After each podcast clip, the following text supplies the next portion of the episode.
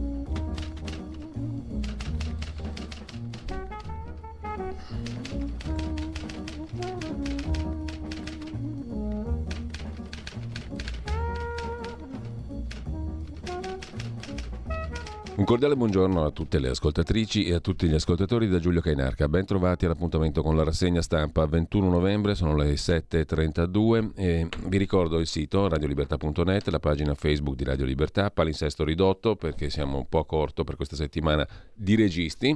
Se n'è andato uno alla bella e siamo rimasti qua appesi, diciamo così. Fa parte dei i poveri, subiscono anche questi rovesci della sorte. Amen, non ce ne frega niente. Andiamo avanti, settimana prossima tutto ok come prima, più o meno. Intanto però per eh, il palinsesto di giornata appunto la pagina Facebook di Radio Libertà. Velocissimamente rassegna stampa, poi alle 8.20 la finestra di Maurizio Bolognetti, sciopero della fame, articolo 21, diritto alla conoscenza, libertà di espressione del proprio pensiero, YouTube, Facebook, le grandi multinazionali dell'informazione, l'intelligenza artificiale alle soglie, che ne facciamo? Ci facciamo schiacciare o ci facciamo chiudere la bocca come gli pare a loro?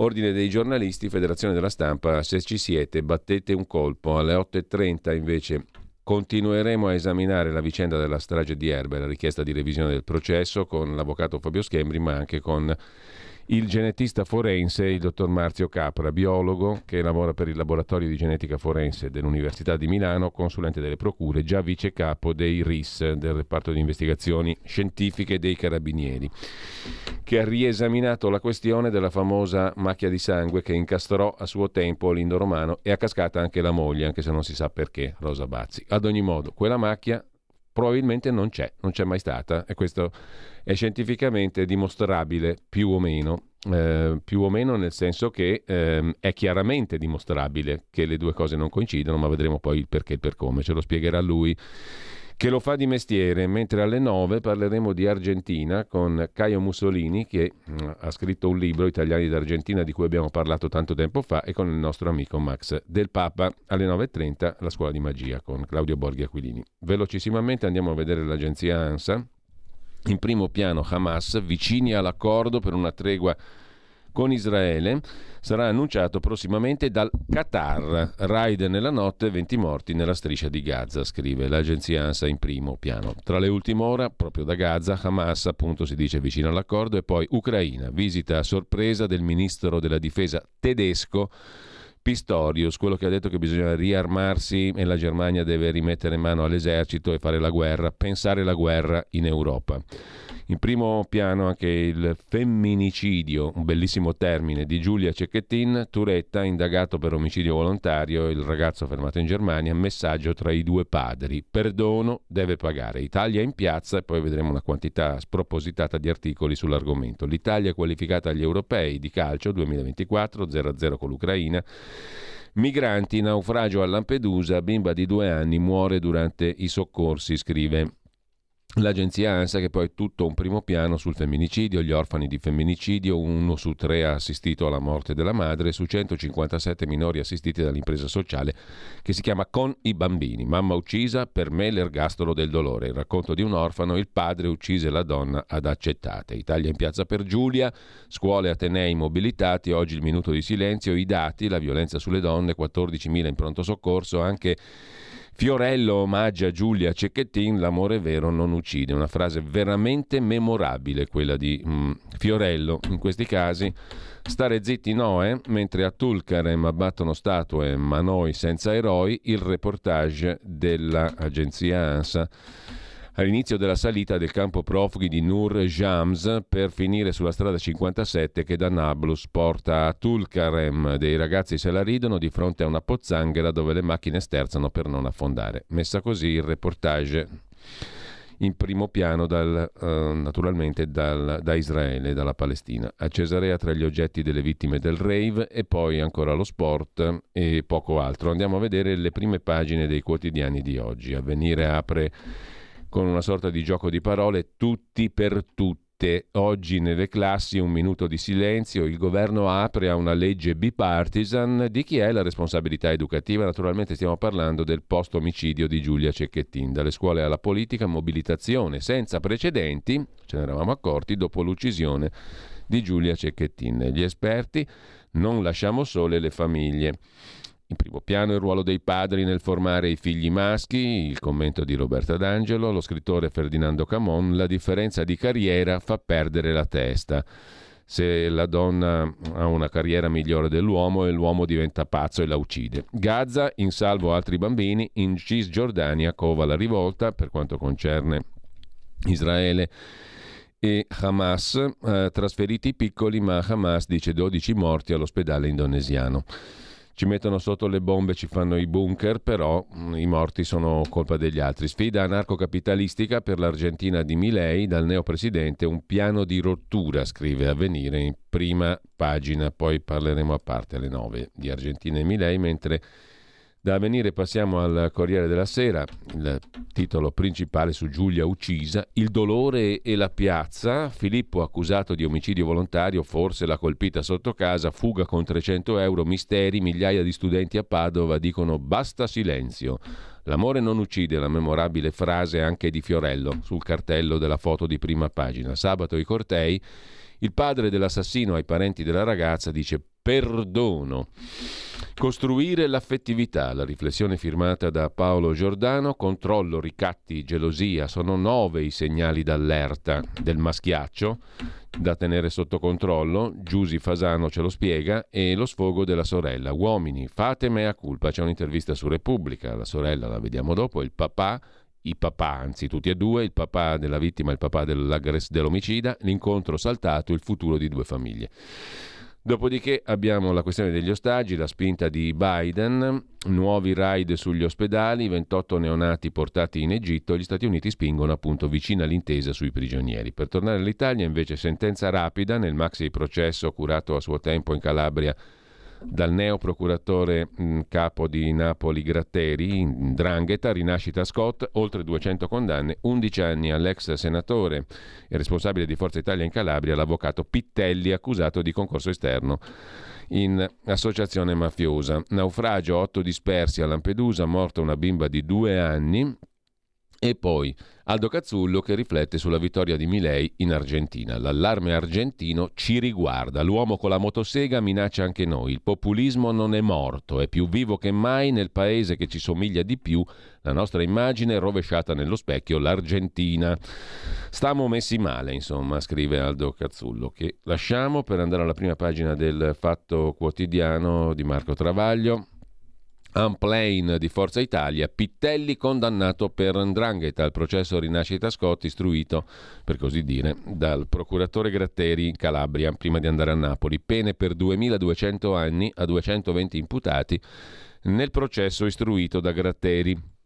11 anni in primo grado all'avvocato di Forza Italia Pittelli. Dopo Dell'Utri, Mafia, Cosentino Camorra, Forza Italia aggiunge l'endrine dell'Andrangheta alla sua collezione da paura. Crolla la campagna contro il maxi processo del pubblico ministero Gratteri e sempre dalla prima pagina del Fatto Quotidiano.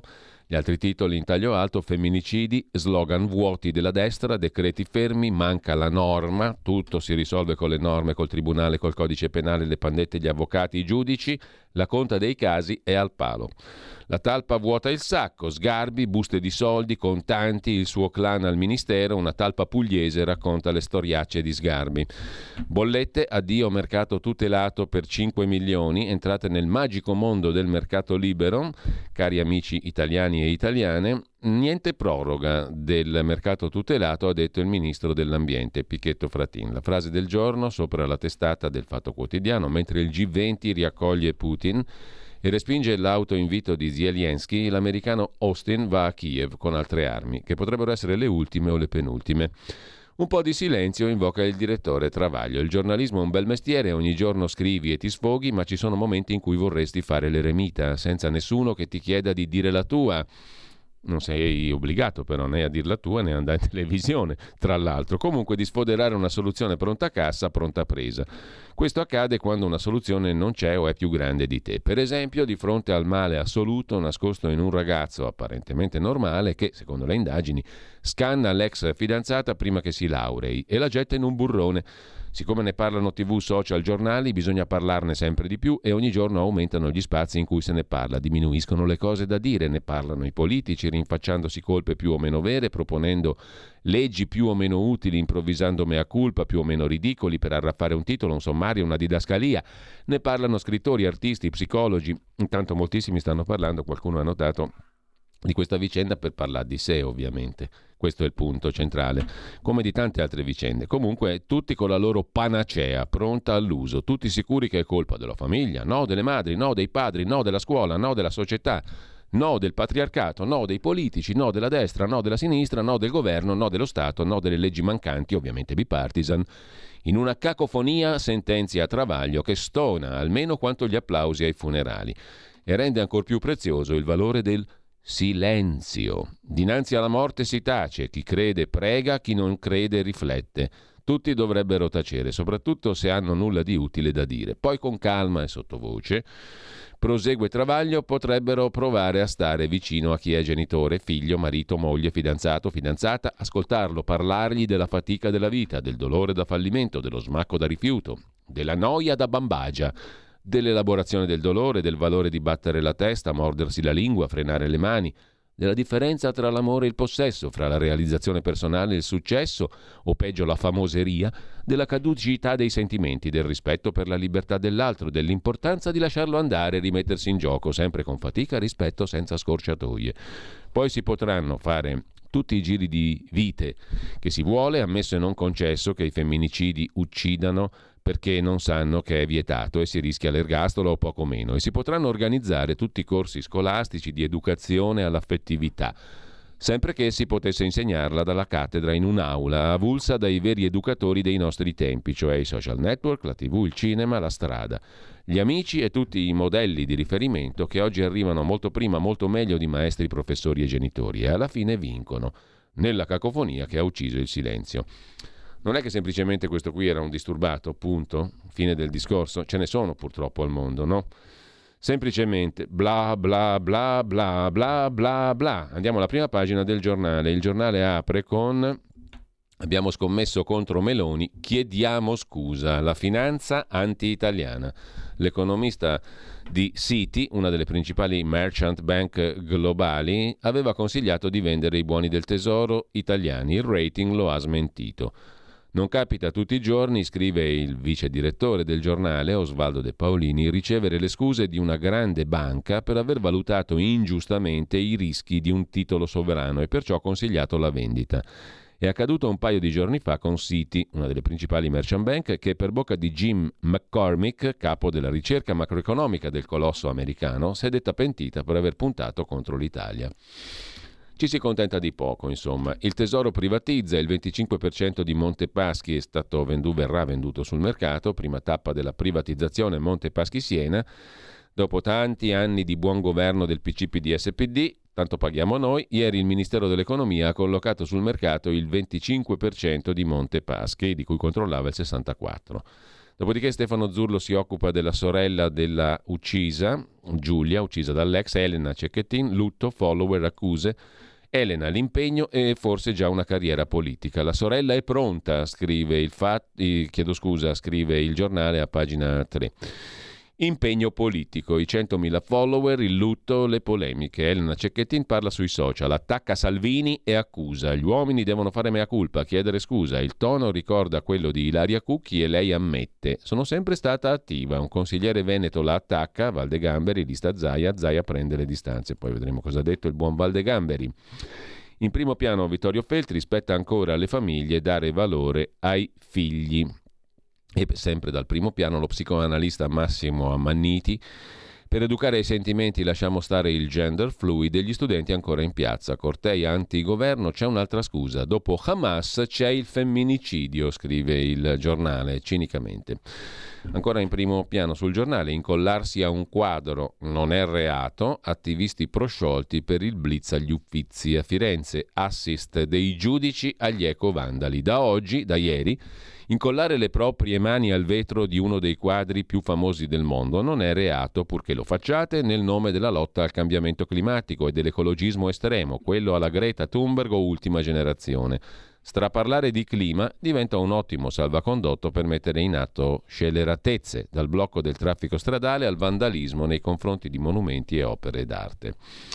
La vittoria di Milei, l'anarco-liberista, se ne occupa sul giornale Angelo Allegri, a pagina 16 il commento sulla neopresidente argentino, un anarco-populista, anzi anarco-capitalista che vuole la rivoluzione e i voti in Parlamento. Lo Stato è come un pedofilo in un asilo, con i bambini legati di fronte a lui e già cosparsi di vaselina. Sono parole di Javier Milei, primo presidente anarco-capitalista al mondo non ha paura delle espressioni forti. In una recente intervista all'Economist ha definito così lo Stato, un'organizzazione criminale violenta che vive rubando alla gente onesta. Realizzando anche solo una piccola parte delle promesse elettorali, il suo governo darebbe vita a un esperimento unico, almeno nella radicalità delle riforme. Sistema scolastico privato, basato su voucher, assicurazioni anche se private al posto della sanità pubblica, progressiva liberalizzazione del mercato di droghe e armi. In campo economico Milei ha parlato di riduzione della spesa pubblica del 15% nel primo anno, abbattimento dei ministeri da 18 a 8, abolizione banca centrale, sostituzione del peso argentino con il dollaro. Come l'ambizioso piano possa essere messo in pratica, difficile da dire. Per quanto riguarda la dollarizzazione, l'Argentina non ha né riserve valutarie né struttura economica per sostenere una sufficiente circolazione di valuta americana. In più, il partito di Milei ha solo 7 senatori su 72. Sarà difficile, insomma, passare dalle parole ai fatti. Sempre dalla prima pagina del giornale, Alessandro Sallusti, perché il ritorno di Putin fra i grandi è una vittoria della Nato. Domani Putin tornerà a sedersi in modo virtuale tra i grandi della Terra. Parteciperà al suo primo summit G20 dopo l'invasione dell'Ucraina in teleconferenza convocato dal presidente indiano Modi.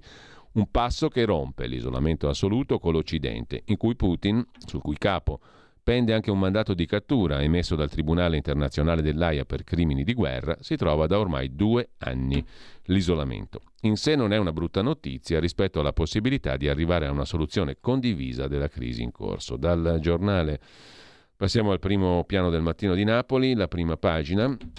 Tra le varie cose la questione della ZES, la zona economica speciale per tutto il Sud, il dialogo tra imprese e governo per il Sud è possibile, lo dimostra l'incontro ieri a Napoli del ministro Fitto con imprenditori. La ZES unica, grande opportunità per il Sud, cioè fare del Sud Italia un'unica grande zona economica speciale.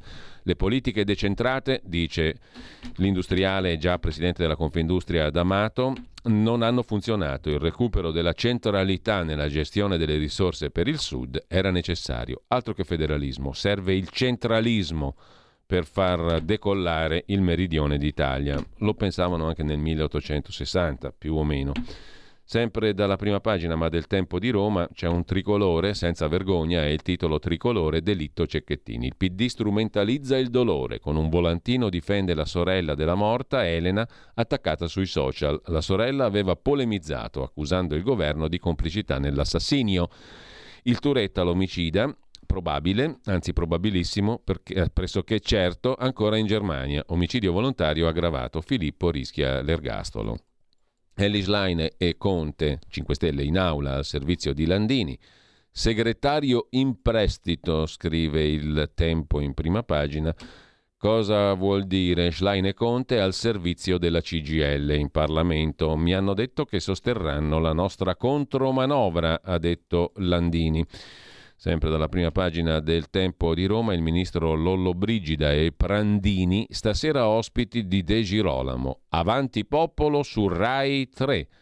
Italiani alla guida distratti dal telefono, un'indagine ANAS sulla sicurezza stradale e bocciati anche per il mancato uso della freccia. Uno su dieci si fa distrarre dal cellulare.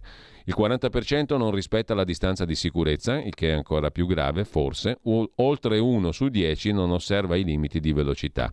Anche questo non è male come gravità. È il risultato dell'indagine Sicurezza Stradale 2023 presentata oggi a Roma. I comportamenti sbagliati sono in calo grazie alle campagne di sensibilizzazione, cioè eravamo peggio. Anche il direttore del Tempo di Roma, Davide Vecchi, la penserebbe, credo, come Travaglio, cioè la decenza di rimanere in silenzio. A volte bisogna avere la decenza di stare zitti, per rispetto di Giulia Cecchettin, di un padre a cui hanno ucciso la figlia, di un ragazzo e una ragazza a cui hanno ucciso la sorella. Chi oggi attacca Elena Cecchettin è senza vergogna. E queste poche righe sono state scritte dal Partito Democratico. Le riporto fedelmente perché valgono anche per il PD, la sindrome dei compagni sempre pronti a correggere gli altri su errori che commettono loro, scrive il direttore del Tempo. Andiamo a Repubblica. L'apertura del quotidiano di Maurizio Molinari dalla parte delle donne è il titolo contro i femminicidi Vorrei vedere chi è a favore. Comunque cortei e veglie, un'onda lunga di protesta nelle piazze di tutto il paese. Nelle carte del GIP la ferocia di Filippo intinge Repubblica la penna nel sangue, Giulia è morta dissanguata. Modifiche al patto di stabilità, altro tema di spalla, l'Italia è pronta a ratificare il MES, piacerebbe molto a Repubblica, sputtanare il governo così, raggiunto un accordo con la Germania su migranti e difesa. Adesso ci prendiamo il MES, il meccanismo europeo di stabilità, il fondo salva stati. Tiè, scrive Repubblica, sempre patriottica, il Tesoro cerca fondi, vende il 25% di Montepaschi e incassa 920 20 milioni.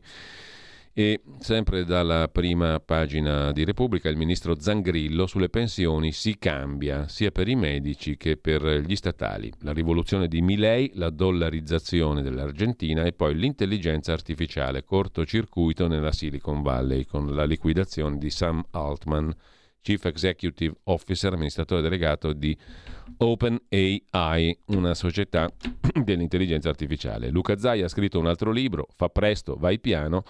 Marsiglio in prima pagina su Repubblica, l'inserzione pubblicitaria dopo il grande successo di Ragioniamoci sopra e i pessimisti non fanno fortuna, oltre 80.000 copie vendute, il nuovo libro di Luca Zaia. Fa presto, vai piano. La vita è un viaggio passo a passo, il sottotitolo del libro del presidente della giunta regionale del Veneto.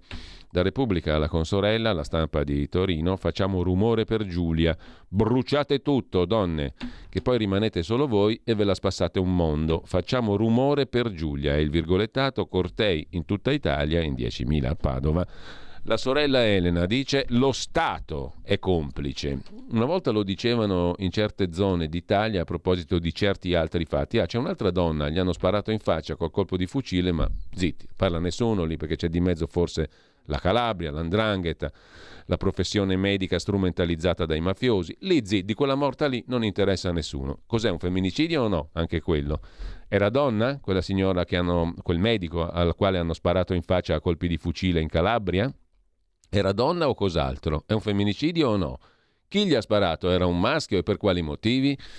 Intanto insegniamo a scuola a sopportare il rifiuto, scrive da par suo Viola Ardone, scrittrice mi pare e insegnante.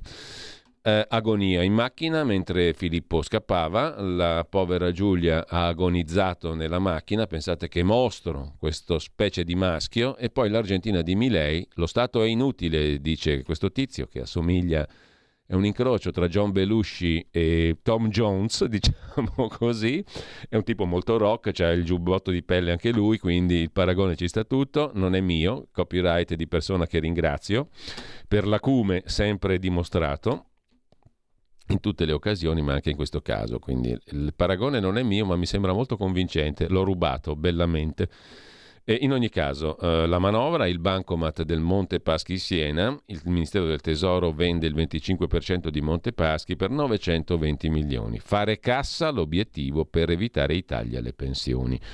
Oggi il giudizio europeo sulla manovra italiana non è pienamente in linea con le raccomandazioni, né bocciata né promossa. Siamo tra coloro che sono sospesi. In purgatorio il governo Meloni. In purgatorio europeo. Il presidente di Confindustria Bonomi dice all'Unione Europea non chiediamo più debito, ma più investimenti. Ha trovato l'America, il presidente della Confindustria Bonomi. O se volete ha scoperto l'acqua abbastanza tiepida, per non dire calda, talora. Mentre sempre dalla prima pagina della stampa, Meloni e Salvini al bivio delle regionali e poi il buongiorno di Mattia Feltri intitolato Tutti noi. Ho letto, ho sentito molti scrittori, commentatori, miei evoluti amici, spesso di destra ma non sempre, ribellarsi all'idea di portare una quota di colpa per essere maschi nell'assassinio di Giulia Cecchettin, né dunque di portarne per qualsiasi altro femminicidio. Io, dicono, nulla c'entro con un criminale Farabutto, non ho mai mollato un ceffone a una donna, mai le ho detto di stare zitta, credo nella parità, la pratico ogni giorno. E poi, aggiunge qualcuno, estendere la responsabilità a tutti i maschi rischia di relativizzare quella dell'assassino. Non è un dibattito banale, osserva Mattia Feltri, e viene da lontano. Penso di non sbagliare se attribuisco l'origine del concetto di responsabilità collettiva a Anna Arendt. Naturalmente lei si riferiva alla Shoah ma l'ha formulato in modo che fosse applicabile in altri casi in altri tempi. C'è profonda differenza fra colpa individuale e responsabilità collettiva. La colpa è per forza individuale, individuali le conseguenze, soprattutto penali. Ma la responsabilità collettiva è politica e ognuno deve assumersela anche per quello che non ha fatto, per la semplice ragione di appartenere a un gruppo o a una società. Cioè, la rilettura è mia. Sono sicuro di essere irreprensibile? Non ho mai discriminato una donna? Non ho mai pronunciato battute da caserma o ridacchiato a battute altrui? Non ho mai formulato commenti sessisti? E se a tutte queste domande la risposta è mai, quanto ho fatto perché gli altri la piantassero o le cose andassero meglio? Questa è la responsabilità collettiva e se non c'è, non c'è collettività o se preferite nazione, scrive Mattia Feltri. Qui veramente ci allargheremo a una quantità di comportamenti quotidiani totali, cioè tutti i comportamenti, tutto è politico a questo punto evidentemente. Lasciamo la stampa e andiamo a vedere la verità di Maurizio Belpietro, il titolo principale usano perfino un omicidio per rieducare il maschio. La fine di Giulia ha scioccato l'Italia, c'è chi ne approfitta. Se il delitto è frutto del patriarcato, osserva Belpietro, se siamo tutti colpevoli, vuol dire che non c'è nessun colpevole, invece l'assassino esiste ma molti politici strumentalizzano la tragedia per infilare ancora un po' di ideologia a scuola. Francesco Borgonovo intervista la psichiatra Ceriotti Migliarese, nelle famiglie c'è squilibrio tra madre, padre e figlio, scrive la verità in prima pagina, L'immaturità affettiva nei ragazzi deriva dallo squilibrio della famiglia, dice la psicoterapeuta Mariolina Ceriotti Migliarese. La relazione tra padre, madre e figlio è un triangolo dove il più piccolo non deve essere al centro, ma nella società di oggi invece lo è. L'educazione a scuola non basta, serve ripartire dai genitori. Mm. Capito? Mentre sempre dalla prima pagina il botta e risposta sulle querele tra il generale Vannacci e il caporale Mario Giordano. Caro Giordano, la libertà di parola non è libertà di insulto. Difendo il mio onore. Caro generale, risponde Mario Giordano, sa che la stimo e perciò insisto, la strada del tribunale non va bene, è un vicolo cieco. Aver cancellato Dio ha fatto perdere il senso della vita, è l'opinione di Massimo Gandolfini, e poi, tornando a Giulia Cecchettin e Affini, e poi farsa dell'Unione Europea, Berlino viola le regole impunita, scrive Giuseppe Liturri, sulla verità. Domani il vertice Scholz. Meloni. La Germania, scrive la verità, recita ancora da difensore del rigore, ma è una tigre di carta. PIL giù, 29 fondi speciali fuori bilancio federale per 800 69 miliardi, 60 dei quali bloccati dai giudici costituzionali. E ancora, Milei mette l'Argentina in rotta di collisione con la Cina e con il Papa, osserva Stefano Graziosi, etichette inefficaci a parte, Milei darà fastidio alla Cina e forse anche a Papa Bergoglio, che aveva già definito il principe dei comunisti o una roba del genere. Chiudiamo con la Spectra di Moderna, una delle case vaccinali, per censurare i social. Da Masca Djokovic, volti VIP nel mirino della multinazionale dei vaccini. Monitoraggio dei social, VIP nel mirino da Elon Musk a Novak Djokovic, che ha tirato delle belle legnate anche a Yannick Sinner. Nuovi documenti svelano che Moderna, casa vaccinale, tra le altre cose, ha messo in piedi una vera e propria spectra per, contra- per contrastare la presunta disinformazione online sui suoi vaccini. Il business si sta sgonfiando, ma la crociata non è ancora finita. E beh, la verità, su sta crociata ci ha inzuppato il biscotto per quanto tempo eh, e diciamo così appropriandosi, vero? Ne sa qualcosa il nostro amico Maurizio Bolognetti anche del lavoro altrui talora. La tua radio è ascoltabile anche con la televisione in digitale. Sul telecomando della televisione digitale o del tuo ricevitore digitale puoi scegliere se vedere la TV o ascoltare la radio. Risintonizza i canali radio e troverai anche Radio Libertà, canale 252.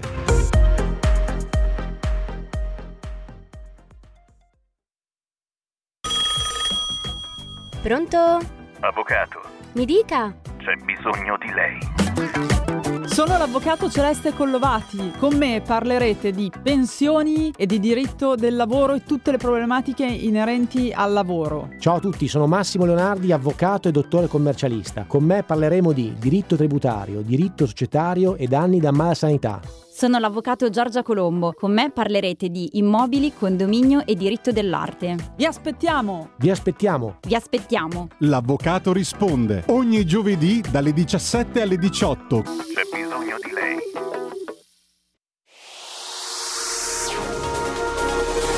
Exclusive Dance Chart. Exclusive Dance Chart.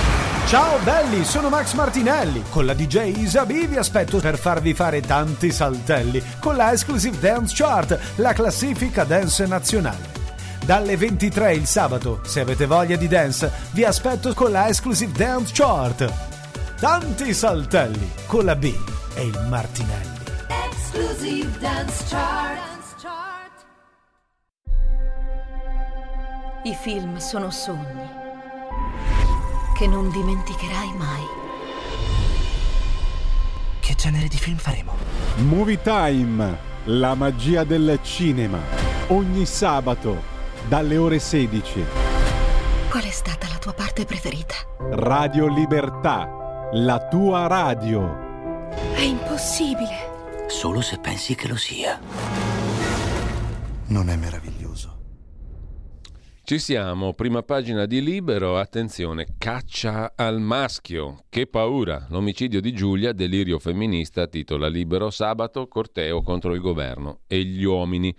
Corteo contro il governo e contro gli uomini, però sostengono Gaza, dove le donne non hanno alcun diritto, scrive Tommaso Montesano in prima pagina su Libero, femministe contro Giorgia, ma a Gaza tifano islamici, sinistre incongruenze. Sabato le militanti di Non Una di Meno scendono in piazza Roma e Messina contro il patriarcato. Peccato che in Medio Oriente si schierino con chi segue la legge coranica.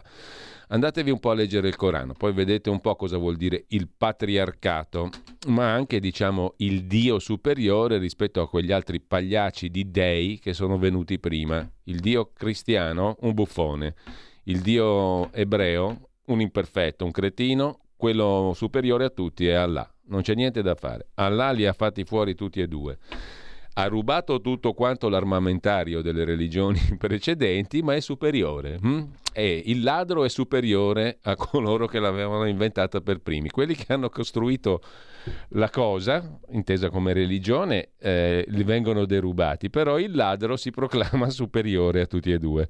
Questa è una simpatica storia per, eh, diciamo così, credenti e non credenti, fatta alla corta. Naturalmente terra a terra, molto volgare come si addice a questa radio che pur sempre nasce da un qualcosa di abominevole nel 1997 ed è andata avanti così, a coltivare l'abominevole. Il nostro motto è Radio Libertà, sottotitolo Coltivare l'abominevole. Intanto andiamo in primo piano, è così, cioè molti la pensano anche così, è vero tra l'altro, è perfettamente vero. Comunque, il cortocircuito rosa, scrive da par suo Pietro Senaldi, tra rapper violenti e Hamas. Buttiamoci dentro tutto, facciamo un bel minestrone, i rapper, Hamas, l'antifemminismo, la caccia al maschio e, e tutto quanto. Shakera e viene fuori una bevanda deliziosa, un cocktail fantastico. Eh, come diceva quello là, l'ex presidente della Sicilia, I have a drink. Esatto, è una rubrica anche curata da Maurizio Bolognetti sulla sua pagina Facebook. Se non l'avete mai sentita, è simpatica anche. Il titolo è fantastico. I have a drink. Purtroppo l'ha inventato un illustre personaggio politico che ebbe ruolo di governo in Sicilia. A suo tempo, Totò Vasa Vasa mentre in primo piano c'è eh, il diario della motosega su Libero, è Daniele Capezzone che se ne occupa a proposito di gente da par suo. Milei vince e fa impazzire la sinistra. Sala a Milano se ne va? Il sindaco è nervosetto, scrive Lorenzo Motolo, ma quello sta tranquillamente al posto suo. Ma non avete capito che quello è tranquillo. Il centrodestra pensi al dopo, appunto. Il centrodestra a Milano ha fatto di quelle belle figure che Sala in confronto era Churchill. In ogni caso, le storie delle vittime e dei ladri d'amore truffano, truffano sfruttando i sentimenti a chiudere la prima pagina di Libero. Mario Secchi si occupa del racconto fantasy di Mauro e Manconi. Mauro non ho ben capito chi sia, Ezio Mauro e Luigi Manconi. Il secondo è anche consorte della più celebre figlia di Berlinguer, cioè Bianca Berlinguer che è passata con gli eredi di Silvio Berlusconi, compromesso storico in casa. Comunque è in corso un surreale in casa, anche Boccia e, de, e, e quell'altra, come si chiama, Di Girolamo. C'è anche lì il compromesso storico, comunque non ce ne frega assolutamente niente. È in corso un surreale dibattito dove si passa dall'assassinio di Giulia Cecchettin alla mostra di Tolkien, il bersaglio da colpire il governo Meloni, di cui Mario Secchi è stato portavoce peraltramente, ma anche questo non ci importa. Colpevole di tutto, l'ossessione si presenta come una patologia del ridicolo, ma non c'è niente da ridere, perché il chiodo fisso della sinistra segnala un problema, percezione alterata della realtà. Quando il Consiglio dei Ministri ha varato nuove norme sulla criminalità urbana è partito il gioco del sottosopra. Comunque, non so voi, ma io mi sono già un pochino annoiato, quindi andiamo a vedere eh, la prima pagina di che cosa? Di Italia Oggi. Bollette del gas, niente proroga. Amiche e amici, preparatevi alle meraviglie del libero mercato, cioè pagherete di più, ma sarete felici perché siete nel libero, sottolineo l'aggettivo, libero mercato e sottolineiamo anche il sostantivo mercato. Entro il 10 gennaio 4 milioni di famiglie dovranno scegliere un nuovo gestore oppure saranno vendute all'asta al miglior offerente. Lo impongono gli obblighi della pernacchia europea, il PNRR. Bollette del gas senza proroga, all'asta dal 10 gennaio 4 milioni di utenze. Il braccio di ferro sulla proroga per il mercato tutelato del gas, quello elettrico scade ad aprile, arriva il dietrofront del ministro dell'Ambiente Gilberto Pichetto, il quale, a meno di un mese e mezzo dalla scadenza, chiude la porta alla proroga per il passaggio dal mercato tutelato delle bollette del gas al libero mercato, cioè niente proroga. Care amiche e cari amici, preparatevi al libero mercato, cioè a prendervela in saccoccia con felicità ad aumentare la spesa per il gas, a pagare di più le bollette, vogliamo dirla chiaramente? Fra cento giorni si vota in Sardegna, centro-destra e centro-sinistra sono già spaccati, scrive ancora Italia Oggi in prima pagina. E poi diritto rovescio, la rubrica che Pierluigi Magnaschi, il direttore, ci regala anche qui per Radio Libertà in audio video tutti i giorni, ne abbiamo una nuova anche oggi ovviamente, circola un video impressionante, scrive Magnaschi nel suo corsivo in prima pagina su Italia Oggi, un video impressionante relativo alla caccia all'uomo scatenata dai terroristi di Hamas a danno dei partecipanti al rave nel deserto. Non lo pubblico per non abusare di persone che potrebbero esserne scosse. Mi limito a parlarne perché questo abisso umano non può essere nascosto. Pare che il video, suppongo dopo molta esitazione per il rispetto che si deve alle vittime, sia stato diffuso dall'IFS, cioè dalle forze armate israeliane. Io però, non fidandomi più di niente, perché siamo sommersi dalle fake news, l'ho sottoposto a due importanti società internazionali di fact-checking, controllo dei fatti, che ne hanno accertato la genuinità. Si vedono tre ragazze terrorizzate che fuggono nei campi, seguite con calma da un ragazzo armato che abbatte svogliatamente con un colpo la prima ragazza. Poi ne abbatte una seconda. La terza scivola per terra, è inginocchiata. Il ragazzo la guarda lungamente. Pare volerla risparmiare, ma poi, senza un'emozione, la abbatte con un solo colpo, riducendola a un ammasso di stracci. Si è esitato a definirli terroristi, anche se i nostri brigatisti rossi in confronto erano delle viole mammole.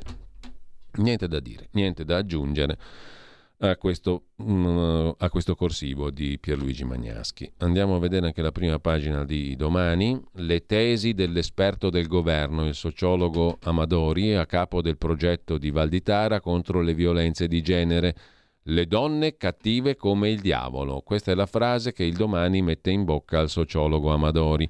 Un libro svela le sue idee. Dubito che sia così, ma il domani scrive che è così. Risponderà il sociologo Amadori. Intanto l'omicidio Cecchettin, i deliri della politica, titola Il Foglio, il corsivo del direttore Cerasa in prima pagina, Difendere il modello occidentale è l'unico modo per non chiudere gli occhi sul dramma dei femminicidi, scrive il foglio in prima pagina.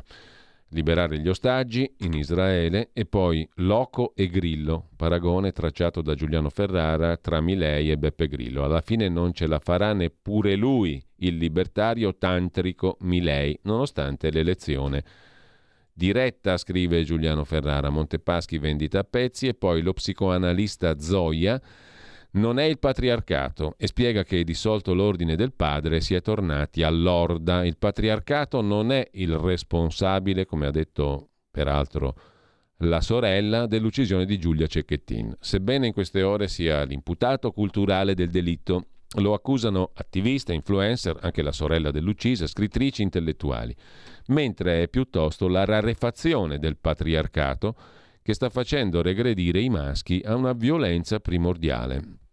Ma non è che semplicemente c'è più gente fuori di testa, o comunque c'è un modo di essere fuori di testa ris- diverso rispetto a quello in cui lo si è sempre stati, in una maniera o nell'altra. Comunque, psicologi, psichiatri, tutta una serie di interviste. In ogni caso, dal foglio di oggi, vediamo un po' cosa c'è ancora mh, da segnalare al volo. L'Andreas Version di Andrea Marcenaro, vediamo se di che cosa si occupa. L'Italia dell'impegno, della modernità, chi la ammazza? Canzoni da osteria dell'ottimo Francesco Guccini è volato ieri al secondo posto dei dischi più venduti. Un gran segnale. Bravo! Ma fosse tutto, Stellantis di Alain Elkan ha messo ventre a terra le migliori teste del design per sbaragliare la concorrenza. Cavalli veri al posto del motore e non ancora domati, i più ecologici. Poi voglio vederle nel traffico le macchine di quei nazisti di ebrei con 500 stalloni in calore, ha commentato soddisfatta da Ramallah Greta Thunberg, che, se ancora non l'ha detto, sta per dirlo, conclude il sempre caustico Andrea Marcenaro in prima pagina sul foglio. Il dubbio, il quotidiano degli avvocati, si occupa della corsa alle pene esemplari che non ha salvato Giulia. Ecco qua i dati del fallimento. Castrazione, ergastolo, processi sommari, l'omicidio della 22enne ha riacceso un dibattito giocato sulla pelle delle donne. Scrive il quotidiano degli avvocati italiani. Mentre la cupola politico-mafiosa, processo rinascita Scott, secondo Tiziana Maiolo, quello fatto da Gratteri, si sbriciola in giudizio. Adesso Velocissimamente, sono già le 8 e 13, 14, il primo piano, perfino su Dagospia, sono scettici sulla sorella della morta. Gli uomini devono fare mea culpa, anche chi non ha mai fatto niente, anche chi non ha mai torto, della ammazzata, no della morta, eh, siamo precisi, perché è stata orrendamente ammazzata Giulia Cecchettin, sua sorella, suscita qualche dici, perplessità anche in Roberto D'Agostino e nella sua Dagospia. Gli uomini, ha detto Elena Cecchettin, la sorella di Giulia uccisa, devono fare mea culpa, anche chi non ha mai fatto niente, anche chi non ha mai torto un cappello. È la discutibile invettiva, così la definisce Dagospia, della sorella dell'uccisa. Sono sicura, ha detto la sorella, che nella vostra vita c'è stato almeno un episodio in cui avete mancato di rispetto a una donna in quanto donna. Per la verità, quante volte abbiamo mancato di rispetto a un animale in quanto animale? Quante volte a un uomo in quanto uomo? Quante volte a un bambino in quanto bambino? Quante volte a un australiano in quanto australiano, a uno svizzero in quanto svizzero, a un francese in quanto francese, a un australopiteco in quanto tale? No, si sono già estinti. Comunque, quante volte Avete magari fatto del catcalling, dei commenti sessisti con i vostri amici, ironia da spogliatoio che non va bene. E quante donne hanno mancato di rispetto all'uomo in quanto uomo? Questa è un'altra bella domanda. Rispetto per il dolore di Elena, scrive Dagospia, ma cosa ci azzeccano? Una battuta o un apprezzamento con un femminicidio, cioè con l'uccisione di una persona? Non può passare il messaggio che è tutto uguale. Il consigliere del Veneto Valdegamberi ha detto alcune cose. Quella felpa con certi simboli satanici della sorella di Giulia Cecchettin aiuta a capire molto e spero che le indagini facciano chiarezza. Società patriarcale? Stupro? Cultura dello stupro? Qui c'è dell'altro. È il commento Shock, scrive ADN Cronos, che il consigliere veneto Stefano Valdegamberi ha postato su Facebook a proposito dell'intervista di dritto e rovescio alla sorella di Giulia Cecchettino. Ho ascoltato le sue dichiarazioni. Non solo non mi hanno convinto per la freddezza e apaticità di fronte alla tragedia, ma mi hanno sollevato dubbi e sospetti. Spero che i magistrati li valutino. Non condivido la dichiarazione che ha fatto la sorella di Giulia. Mi sembra un messaggio ideologico costruito ad hoc, pronto per la recita. Fossi un magistrato partirei da questa intervista che dice molto e non aggiungo altro. Basta andare a vedere, prosegue Valdegamberi, i social di questa ragazza, la sorella dell'uccisa. E i dubbi diventano certezze, il tentativo di quasi giustificare l'omicida dando la responsabilità alla società patriarcale. Dovremmo parlare, cara ragazza, di società satanista, Fa parte del copione? Sembra una recita, una parte di qualcosa predeterminata e precostituita. Forse mi sbaglio ed è solo la mia suggestione, ma le foto che pubblico sono tratte dal profilo Facebook della sorella e sono molto significative.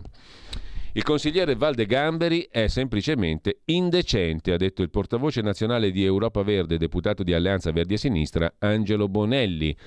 Secondo lui sarebbe troppo fredda e apatica, dovrebbe indagarla la magistratura. Infine, di fronte a una tragedia come quella del barbaro assassinio di Giulia, il consigliere della lista Zaia ha perso l'occasione di tacere deputata del PD lo critica e poi eh, infine il deputato Alessandro Zan eccetera, ma anche la lista Zaia prende le distanze da questo qui. Intanto um, Valdegamberi aveva già detto alla sorella io sono un maschio e non un mostro, lei scagiona il vero colpevole mettendo la croce addosso a tutti noi. La tessera della Lega non ce l'ho più, l'ho fatta scadere, infatti non è tesserato della Lega il soggetto in questione. C'è l'intervista su Repubblica alla sorella di Giulia, non so se facciamo in tempo a leggerla, assassini dentro casa e lo Stato è complice. Non starò più a guardare, dice la sorella dell'uccisa. Non starò più a guardare significa mi impegnerò pubblicamente. Il giornale parla di candidatura politica, vedremo. Quando è stato arrestato ho provato sollievo, almeno non l'ha passata liscia. In Italia non si fa abbastanza per prevenire. Nessuna donna è al sicuro. È morta Giulia. La mia vita non sarà più la stessa. Sono giorni terribili. Ho provato sollievo per l'arresto di Filippo. So che non è riuscito a scappare. È in carcere ma vivo. Vorrei tanto abbracciare mia sorella. Dice Elena, 24 anni, la sorella dell'uccisa. Vuole che da questo dolore diventi denuncia collettiva. Nas- che questo dolore diventato denuncia collettiva nasca qualcosa. Più di 100.000 persone seguono la sua battaglia su Instagram. Lo Stato è complice, non ci rende sicure. L'assassino ce lo troviamo dentro casa. Allora, eh, mettiamola un po' brutale, ma se lo Stato è complice ogni volta che succede un crimine, lo Stato è criminale sempre. E lascia per, lasciamo perdere le definizioni alla Milei. Allora lo Stato è sempre criminale, ma non in senso metaforico politico, in senso proprio del codice penale. Se lo Stato è complice in tutti i crimini, lo Stato è sempre colpevole, eh? ma penalmente, penalmente colpevole. Quindi per ogni crimine andrebbe messo lo Stato alla sbarra. L'avvocato dello Stato avrebbe un lavoro infinito. Stai ascoltando Radio Libertà. La tua voce libera, senza filtri né censura. La tua radio. Numero 0. L'ultimo romanzo di Umberto Eco e l'Italia scrivi niente può più turbarci in questo paese. In fondo abbiamo visto le invasioni dei barbari, il sacco di Roma, la strage di Senigallia, i 600.000 morti della Grande Guerra e l'inferno della Seconda. Figurati qualche centinaio di persone che ci sono voluti 40 anni per farle saltare in aria tutte. Servizi deviati, cosa da ridere rispetto ai Borgia, siamo sempre stati un popolo di pugnali e veleni. Siamo sempre stato questo. Almeno nell'opinione internazionale. Oggi, scusa, la non elezione di Prodi non è un episodio di pugnali e veleni? sono veleni più sofisticati ovviamente, eh, e pugnali virtuali, ma sono sempre colpi alle spalle, no? Renzi quando fa fuori Letta. Letta sì, ancora. Beh, la politica. Poi ci sono i pugnali veleni effettivi, Mattei, Sindona, Calvi, Ambrosò. Oh, oh ragazzi, ce n'è da, da, da riempire un drammone ottocentesco ti vedo un po' resistente a... Eh, è come se questo romanzo tu l'abbia eh, partorito, come hai detto, senza che tu lo volessi. Con taglio cesareo. Con taglio cesareo. Perché? Perché è andata così? Cioè, Forse mi sentivo proprio cioè una, una mi sentivo coinvolto nel disgusto che prende gli stessi personaggi alla fine a mettere le mani in quel pantano e mi trovavo a disagio. Forse questo ha fatto sì che un po' di questo disagio si, si trasmetta al lettore e, e, e va bene, allora funziona. Mica, mica i romanzi devono tutti consolare, alcuni devono mettere a disagio, se no Dostoevsky lo butti tutto nel cestino. Certo. No? Allora, siamo di nuovo in uh, diretta e come mm, vi dicevo prima, come tutti i giorni, dal lunedì al venerdì durante la rassegna stampa, apriamo una finestra con Maurizio Bolognetti su una battaglia importante, quella per la libertà di espressione, il diritto alla conoscenza, il rispetto non formale ma sostanziale dell'articolo 21 della nostra Costituzione. Siamo al dodicesimo giorno di sciopero della fame da parte di Maurizio Bonognetti. Qua fammi dire Maurizio intanto buongiorno e un abbraccio caloroso a te. Eh, siamo, buongiorno, siamo veramente al mondo al contrario qua, ma non nel senso del generale Vannacci. Allora ci tocca di parlare di cose che fino a poco tempo fa secondo me avremmo catalogato in tutt'altro modo, avremmo giudicato in tutt'altro modo. Ci tocca di assistere a un diluvio di commenti del tutto inutili Mm, parere personale questo ovviamente, eh, e lasciamo perdere le questioni essenziali. Tra le questioni essenziali c'è sicuramente quella che poni tu, mm, cioè mm, da, da, lì dipende poi anche il come veniamo informati, il come possiamo esprimerci, cioè tutto ciò che ci riguarda più, più profondamente e non diciamo... Eh, ciò di cui abbiamo letto anche in questi 40 minuti di rassegna stampa che abbiamo passato, francamente. Allora, c'è una questione sostanziale, strutturale, essenziale che tu poni mh, mm, e mh, mm, ti lascio subito mh, mm, dire se ci sono novità rispetto alle questioni che tu poni e alla um, opera di sensibilizzazione e alla battaglia che stai facendo. Beh, intanto, intanto grazie, Beh, ti ho ascoltato con grande attenzione, ho ascoltato il diluvio, come hai detto tu, di dichiarazioni ma sembrerebbe quasi un pezzo di una dittatura ideologica eh, che muove, che ci abbraccia e che rischia di soffocarci, poi nella sostanziale impossibilità eh, di eh, provare a aprire una riflessione eh, su, su, vari temi, ma che c'era nella tua rassegna stampa. Ma io direi che al momento non ci sono novità. Eh, le due novità di rilievo sono alla bella eh, conversazione che abbiamo avuto noi tre eh, ieri con uh, Mattia Feltri, che ti dico è stata molto molto apprezzata, e poi ieri sera dal punto di vista dell'informazione, dell'informazione si è aperta una finestra sul TGR Basilicata, un buon servizio ma eh, ovviamente qui il punto è eh, che tutto questo, eh, quel, quello a cui stiamo provando a dare corpo, da questo punto di vista anche io dico che anche tu, eh, se me lo consenti, sei parte di questo nucleo di azione non violenta con questa finestra.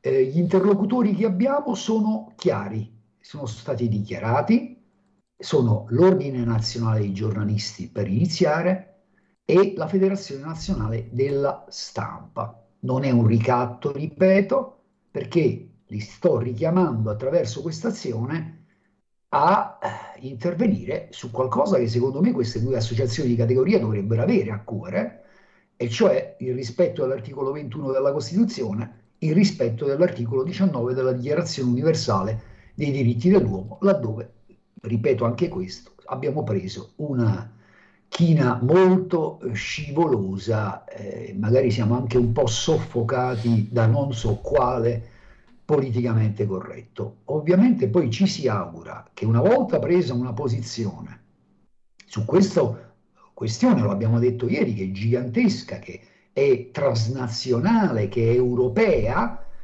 eh, gli ordini, eh, la federazione facciano pressione sulla politica e io mi auguro anche che la politica, eh, a partire da questa nostra Italia, invece voglia farsi carico, anche se, insomma, a sentire certe cose eh, sembra che siano in tutt'altre faccende affaccendati.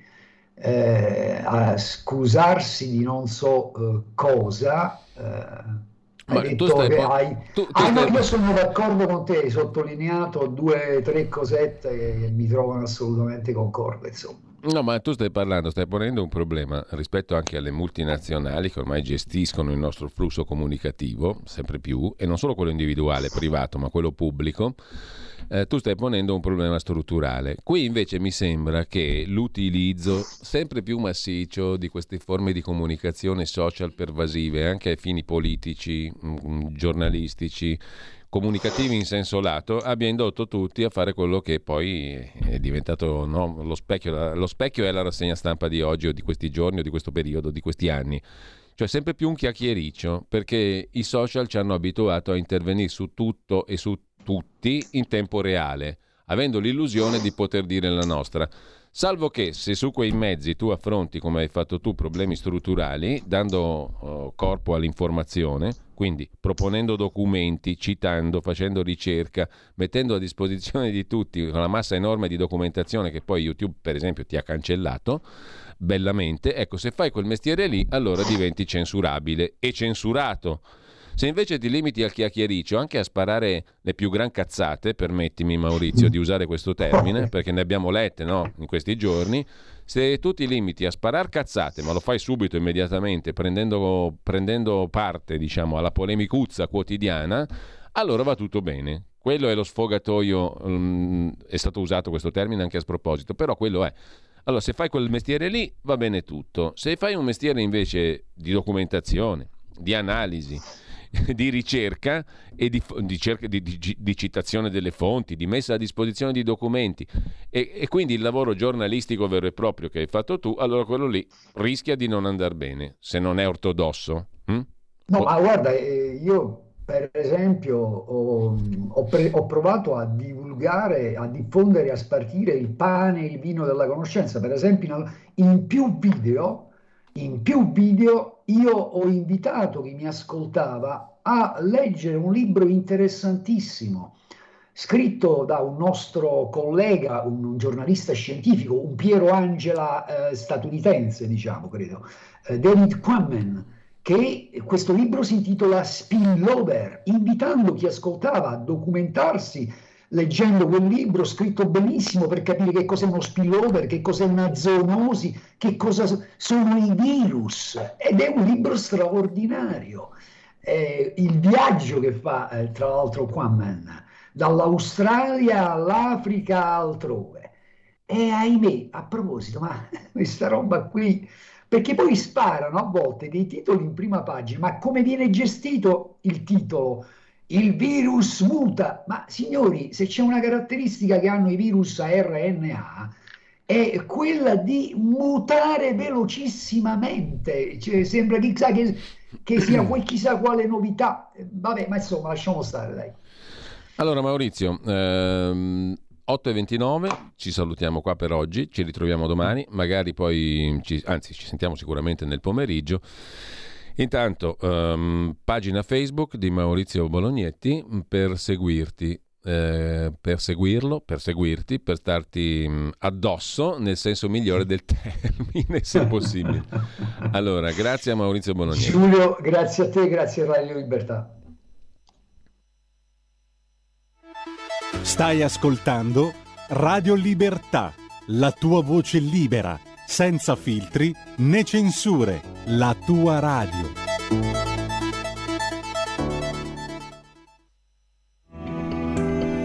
Il meteo.it presenta le previsioni del giorno. Inizia a formarsi un vortice ciclonico sul nostro paese con il tempo che tenderà a peggiorare nel corso della giornata. Al mattino qualche precipitazione potrà aver luogo soprattutto sulle regioni centrali e sull'Emilia-Romagna, altrove sarà asciutto, tuttavia con cieli irregolarmente nuvolosi o coperti. Nel pomeriggio poi assisteremo a un peggioramento al centro, sulla Romagna e sulla Campania, con rovesci più diffusi e intensi, poche variazioni sul resto del paese. Per ora è tutto da ilmeteo.it dove il fa la differenza. Per tutti i dettagli consultate la nostra app. Una buona giornata da Alessandra Tropiano. Avete ascoltato le previsioni del giorno. Leonardo Sciascia, La giustizia in Italia, 1981. È inquietante quello che succede in Italia nel campo dell'amministrazione della giustizia. Già è stato un paese in cui appunto l'amministrazione della giustizia ha avuto sempre molte remore, molte disfunzioni. Eh, basta considerare il fatto che per ottenerla ci vuole del tempo. Eh, io penso che la prontezza è un elemento essenziale della giustizia. Se si ritarda a fare giustizia è già ingiustizia. Ecco. E, e, questa è già una disfunzione annosa. Eh, ma ora è intervenuta la politica. Penso che in questo momento in Italia non ci sia molta garanzia per la giustizia. Per chiunque, eh, per Gelli, per, per Sindona, per il brigatista Rosso, e soprattutto per gli innocenti. Ecco, ma questa Italia dei misteri, no? possiamo definirla così, dal, dal, dal, ritrovamento del cadavere del bandito Giuliano nel 50, Castelvetrano, a Sindona che lei ha citato, questa Italia dei misteri non penso sia esclusivamente dovuta alle disfunzioni della magistratura. Ah no, no, no, no. È alla corruzione del potere, che, che non ha risparmiato nulla. Ecco. E cosa porta questo nel, nel paese, fra la gente? Eh, la gente, eh, come ha provato un sondaggio Doxa, non ha nessuna fiducia nell'amministrazione della giustizia. Già fiducia nei, nei governanti non, non, ne aveva, non, non, ne ha mai avuta, insomma. E porta a questo, porta a una situazione di, di rassegnata inquietudine, ecco, perché bisogna aggiungere che c'è molta rassegnazione nel nostro paese, molta rassegnazione in Italia, altro che ingovernabile. L'Italia è un paese governabilissimo in cui eh, la gente sopporta tante cose, sopporta che, che, le scuole vadano male, che vadano in quel modo, che, che negli ospedali non ci sia posto, che che, la professione medica sia come sia, eh, insomma eh, una quantità di cose la gente sopporta, altro che ingovernabile. Allora, questo era Sciascia, tanti anni fa, mm, non oggi. Comunque, eh, benvenuto, buongiorno, come dicevo prima, continuiamo eh, ogni settimana ad approfondire alcuni aspetti relativi alla vicenda della strage di Erba. Benvenuto e buongiorno intanto all'avvocato Fabio Schembri. Buongiorno Avvocato Schembri. Che non sento. Buongiorno. buongiorno ah, ci siamo, ci siamo. Uh, grazie Avvocato Schembri. Insieme a Luisa Bordeaux, al professor Nino D'Ascola e a Patrizia Morello ha firmato una documentatissima richiesta um, di revisione del processo per la strage di Erba, con una quantità di consulenze tecniche estremamente interessanti, qualificatissime sotto il profilo scientifico. Credo che siamo, Avvocato Schembri, all'eccellenza delle eccellenze disponibili in Italia per quanto concerne le rispettive competenze. Oggi ne sentiremo uno di questi esperti, tra poco alle 8.45, che ha curato un aspetto del quale oggi parliamo o cominciamo a parlare e che è stato molto importante fin eh, dal primo grado di giudizio, cioè il fatto che sia stata trovata una traccia di sangue, principalmente di una delle vittime, Valeria Cherubini, sul battitacco dell'auto di Olindo Romano a 15 giorni di distanza dalla strage, l'11 dicembre del 2006 la strage, il 26 viene trovata questa traccia ematica, no?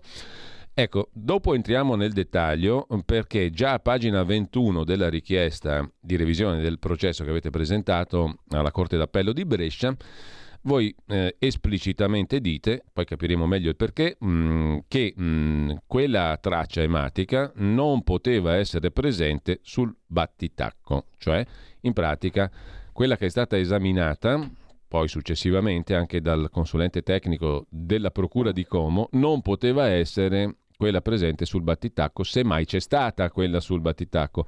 Allora, quanto peso ha avuto innanzitutto questa traccia ematica nella condanna di Olindo Romano e di Rosa Bazzi. Poi bisogna anche capire perché di Rosa, no? perché in tutta questa vicenda gli elementi direttamente afferenti a Rosa fino alle confessioni sono niente sostanzialmente. Viene arrestata questa donna sulla base di che cosa? L'8 di gennaio.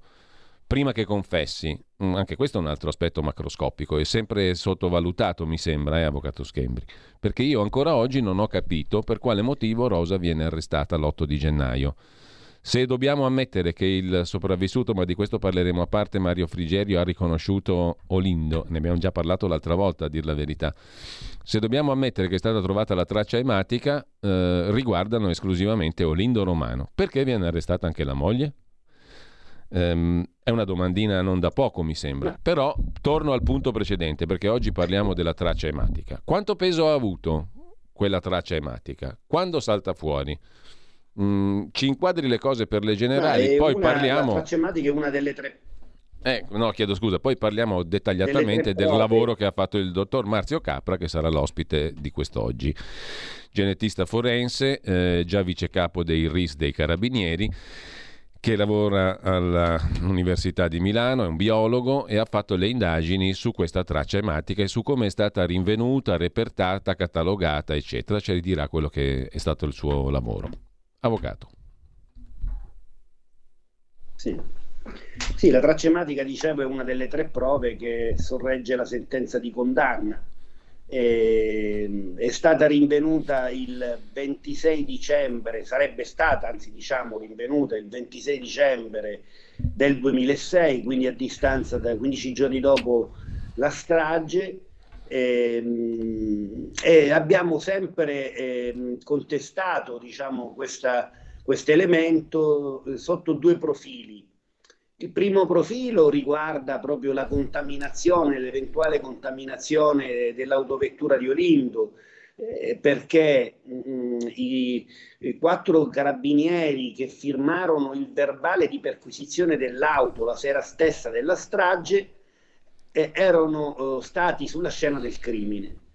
E, quindi eh, c'era sostanzialmente la eh, probabilità eh, che eh, quella tracematica, qualora ci fosse stata all'epoca, fosse stata diciamo portata un inquinamento involontario poi sarebbe stata rintenuta sul battitacco diciamo che queste nostre mh, obiezioni eh, eh, vennero in un, in un, certo qual modo rintuzzate da una spiegazione che venne fornita in aula abbastanza eh, eh diciamo bizzarra. Cioè eh, venne detto dal luogotenente Callorini che i carabinieri di Erba eh, i quali firmarono il verbale, gli stessi carabinieri che furono la, sulla scena del crimine, firmarono sì il verbale, ma lo firmarono perché i carabinieri, in buona sostanza, se non firmano gli atti eh, si offendono.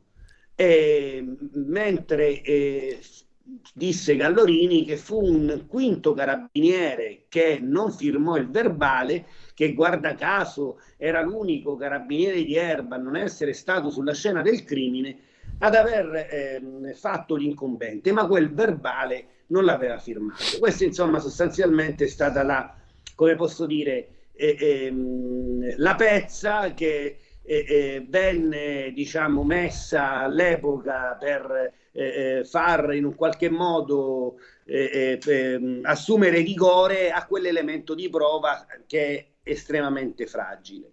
L'altro aspetto è un aspetto diciamo, affrontato anche adesso eh, con, eh, eh, con, la richiesta di revisione tramite anche la consulenza del dottor Capra, riguarda mh, diciamo, eh, eh, la repertazione da un lato di questa eh, presunta traccia ematica, che sarebbe stata, o meglio, non presunta, la traccia ematica che venne analizzata dal consulente del pubblico ministero, cioè dal dottor Previdere, certamente una traccia di sangue. Ecco, voi dite sostanzialmente questa traccia eh, analizzata dal dottor Previdere per conto della Procura di Como è incompatibile, cioè non ha niente a che fare sì. con quella che voi definite, pagina 22 della vostra richiesta, traccia fantasma che il brigadiere Fadda avrebbe individuato sull'auto il famoso 26 dicembre, 15 giorni dopo la strage, sì. sull'auto di Olindo. Sì.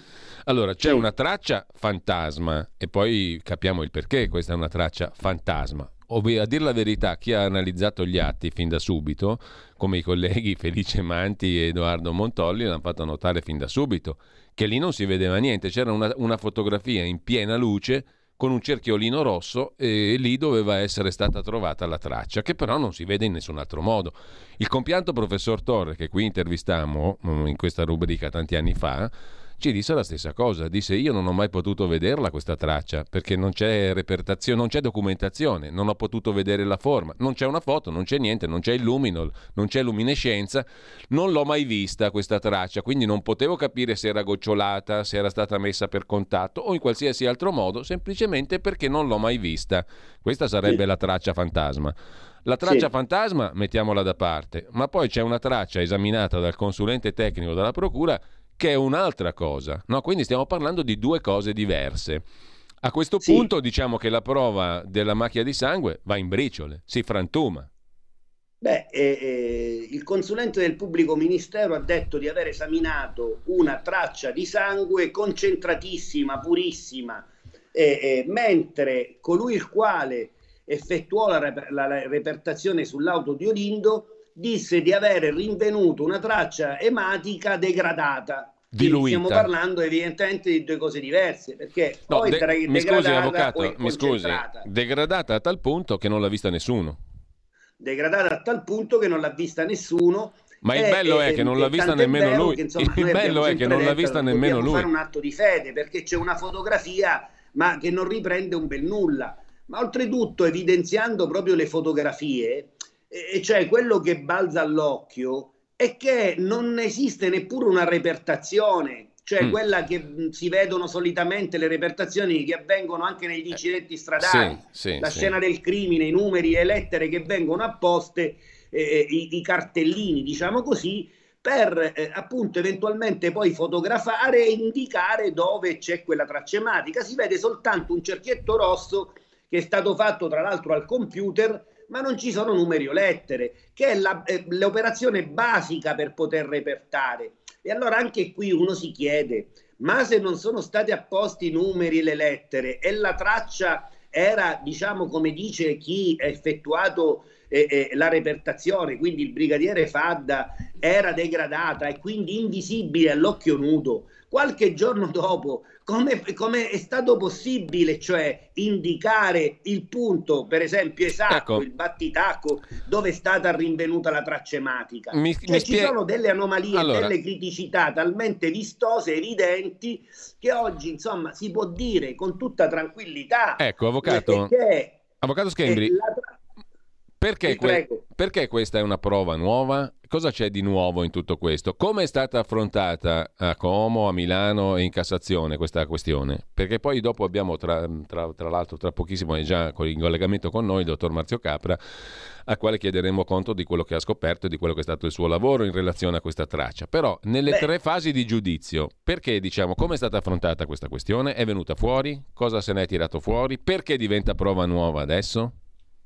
Beh, eh, eh, questo aspetto, il secondo aspetto, non quello dei verbali eh, che insomma è stato fruttato, è, è diciamo motivato così come ho detto, che era eh, sostanzialmente il modo di operare dei carabinieri di Erbo, un modo ass- assolutamente discutibile, ma in ogni caso il concesso dei verbali è passato, questo diventa una prova nuova perché mh, mm, mm, eh, oggi grazie eh, eh, alla consulenza tecnica che ha effettuato il dottor Capra e grazie anche alle dichiarazioni che ha fatto il brigadiere Fadda, cioè colui il quale ha repertato eh, eh, la, la, traccia alle Iene, eh, quindi che sono allegati alla nostra richiesta di revisione, diciamo, eh, sono degli elementi che stravolgono interamente la ricostruzione stessa che aveva fatto il brigadiere Fadda in aula.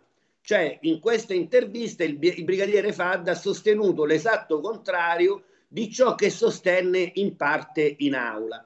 In particolare evidenzio, cioè, quelle fotografie che sono state allegate alla, mh, mm, mm, che sono state allegate dal brigadiere sono tutte delle fotografie alla luce, non c'è nessuna fotografia al buio.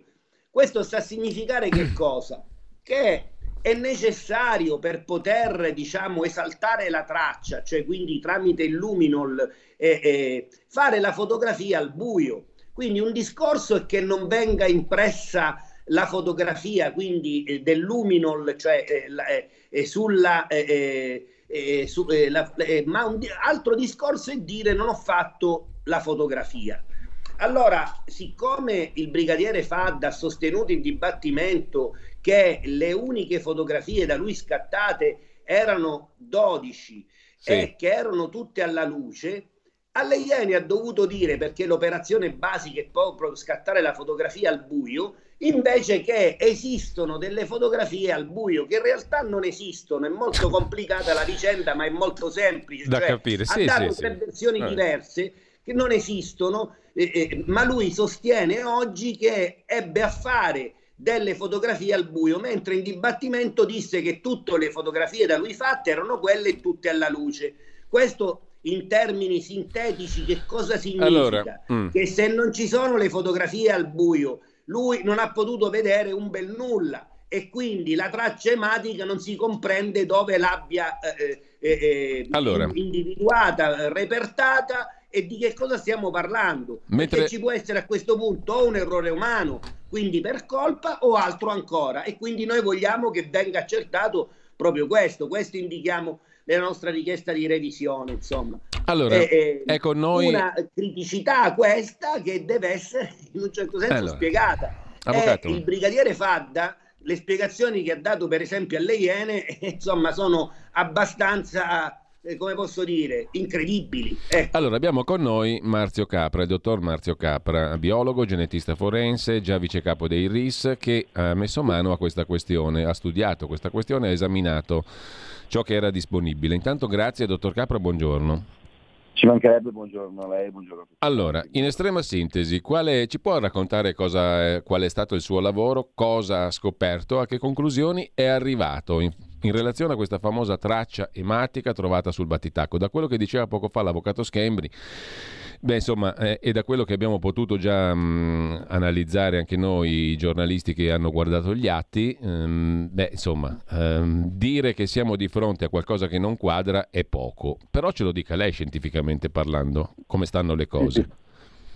Certo, beh, il mio lavoro si è dovuto basare essenzialmente sugli atti e ho avuto, mi sono rimessi a disposizione praticamente tutti gli atti integrali del, del processo, e, ivi mm. comprese chiaramente anche mm. le consulenze tecniche che sono state redatte nel caso di specie, in particolare quelle che riguardavano le cosiddette analisi biologiche genetico-forense, quindi le analisi del DNA. Sì.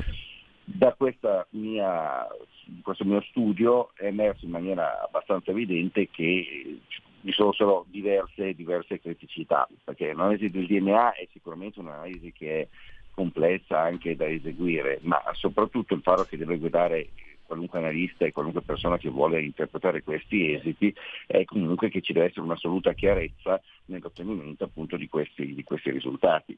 Chiarezza che purtroppo nel corso appunto del, del, del dibattimento, di questo, dell'espletamento di queste consulenze mh, non si è mai vista, anzi diciamo che ci sono stati dei, dei evidenti elementi di opacità diciamo, nel, nello sviluppo di queste, di queste mm. indagini. In particolare mi riferisco appunto agli esiti che riguardano questa, questa, questa traccia, questa traccia ematica che è stato riferito essere stata rinvenuta sopra mm. il battitacco di un'autovettura. Il primo elemento che, che balza subito agli occhi è che uno dice ma com'è possibile che una traccia sopra una, uno battitacco di un'autovettura sia potuto sfuggire a un primo intervento fatto sostanzialmente quasi nell'immediatezza eh, dello sviluppo dei fatti da del personale esperto. Già questo è un qualche cosa che ti lascia, ti lascia un po' perplesso che è una cosa tipica, quando tu dici io abbiamo visto queste reperti, le abbiamo viste nel contraddittorio, le abbiamo viste assieme, non c'era niente, siamo ritornati sul, sul reperto. Allora i RIS normalmente, o comunque qualunque scienziato forense, non è che ha poi così tanto tempo per poter guardare i reperti otto volte o due volte. Di solito li guarda una volta, li guarda in maniera accurata e all'esito di questa, di questa ispezione effettua, effettua, quelli che sono i prelievi. Se si ritorna sopra un reperto è perché ci sono fortissime indicazioni, di solito mm. dal punto di vista investigativo, che ti dicono guarda che quel reperto lì lo devi guardare in un'altra maniera perché noi abbiamo per esempio delle intercettazioni che ci dicono alfa, beta e gamma. D'accordo? E allora in quel caso seppur con riluttanza, l'esperto ritorna a vedere sul reperto, mm. perché, ripeto, sono operazioni che sono abbastanza complesse. Nel momento sì. in cui tu effettui queste operazioni, tu stai già alterando questo reperto.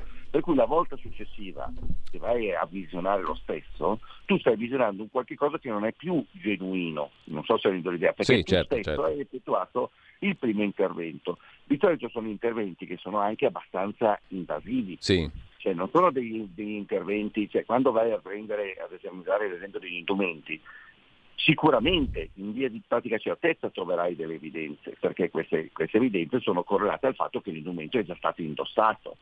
Però non puoi semplicemente guardando sapere se quella traccia che tu trovi sulle mutandine piuttosto che sul, sul, sul giubbotto di un soggetto è attribuibile alla vittima e quindi una traccia ad esempio riportata a seguito di uno schizzo, di un'aggressione o è la traccia di colui che l'ha indossata che in qualsiasi momento ha perso magari una piccola traccia di sangue, una mm. piccola traccia di saliva, una piccola traccia di sudore.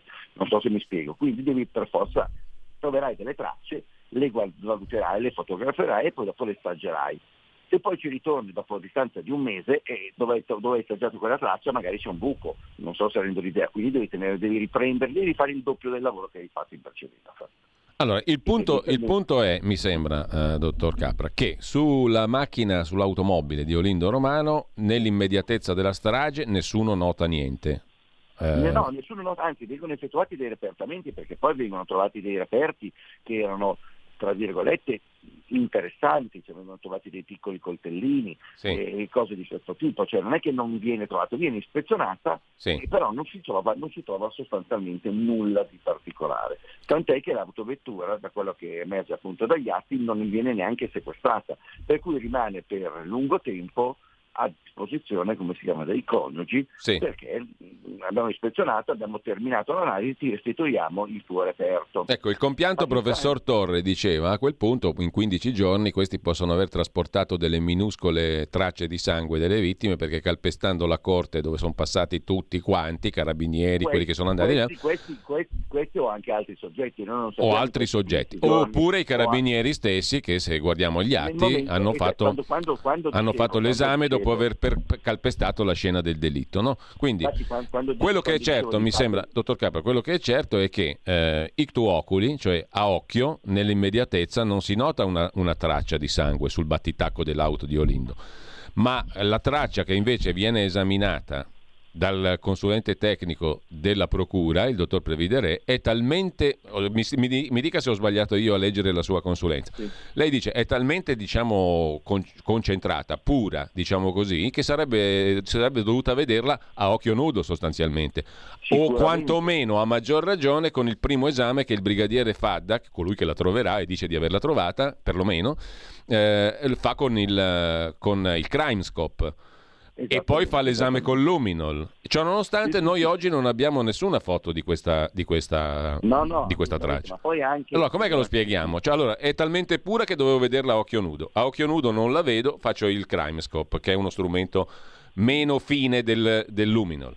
E col Crimescope non trovo nulla, quindi deve essere dilavata al massimo grado. Con il, con il Luminol, Fadda dice l'ho trovata, però non l'ha vista nessuno perché non l'ha repertata. Quindi?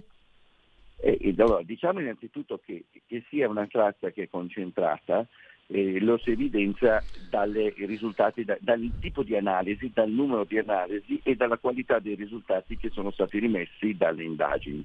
Ora, io ripeto, non ho partecipato a queste, mm. a queste indagini, però ho visto tutti quelli che sono i risultati. Sì. Siamo nel 2006, eh, le tecniche che sono state utilizzate risalgono per lo più a 40-50 anni prima, mm-hmm. per cui siamo in, nella preistoria delle analisi, eh, non neanche sul DNA, il DNA non sì. è ancora stato scoperto quando sono state utilizzate queste scoperte, diciamo, queste metodologie di indagine. Sì. E cioè, nonostante appunto sono stati effettuati ben nove diversi tipi di test sopra queste tracce. Ora, Quindi il dottor Previdere fa nove no. test, giusto? Fa nove test, di cui mm. ne fa almeno cinque per la natura ematica, e quindi fa diagnosi generiche, diagnosi specie specifica, diagnosi specie specifica con dei metodi veramente primordiali e ottiene in tutti i casi la mh, conferma che si tratta di sangue e sangue umano.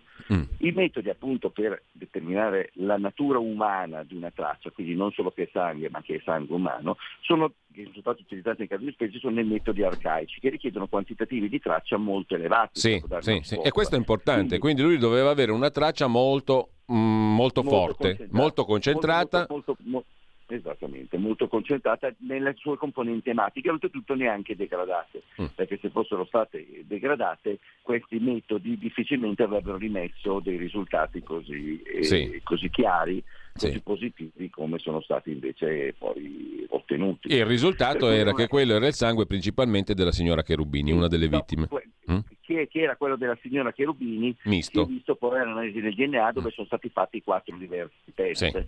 Noi siamo abituati eh, da anche non, io dal punto di vista gen- genetico, eh, come genetista, ne ho visti tantissimi, ma anche voi come eh, diciamo, operatori del settore dell'informazione avete visto che molte volte eh, in tracce piccole qual era il problema? Eh, ma è stata fatta una sola analisi, eh, ma non mm. c'era abbastanza DNA sì. per rifarne. Quindi hanno fatte quattro.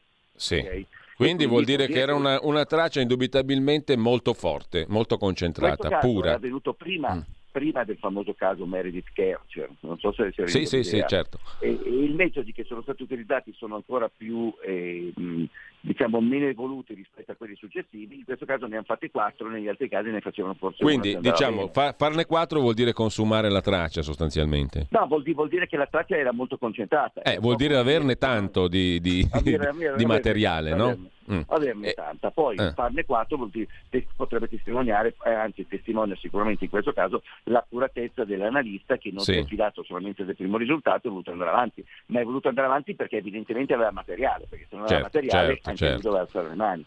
Quindi era una traccia che era abbondante, era concentrata. Bene, e invece Dove quella dove... repertata da Fadda che roba è invece? Che traccia è? Eh, non poteva essere una traccia con queste caratteristiche, perché noi stiamo parlando di una traccia non depositata su un substrato che è assorbente. Ad esempio fosse stata rilevata nella moquette dell'autovettura poteva essere possibile. Apparentemente sull'esterno non vedo niente perché il sangue è filtrato all'interno, è stato assorbito dalle maglie diciamo, della mm. moquette. In questo caso noi abbiamo una superficie metallica oltrettutto verniciata.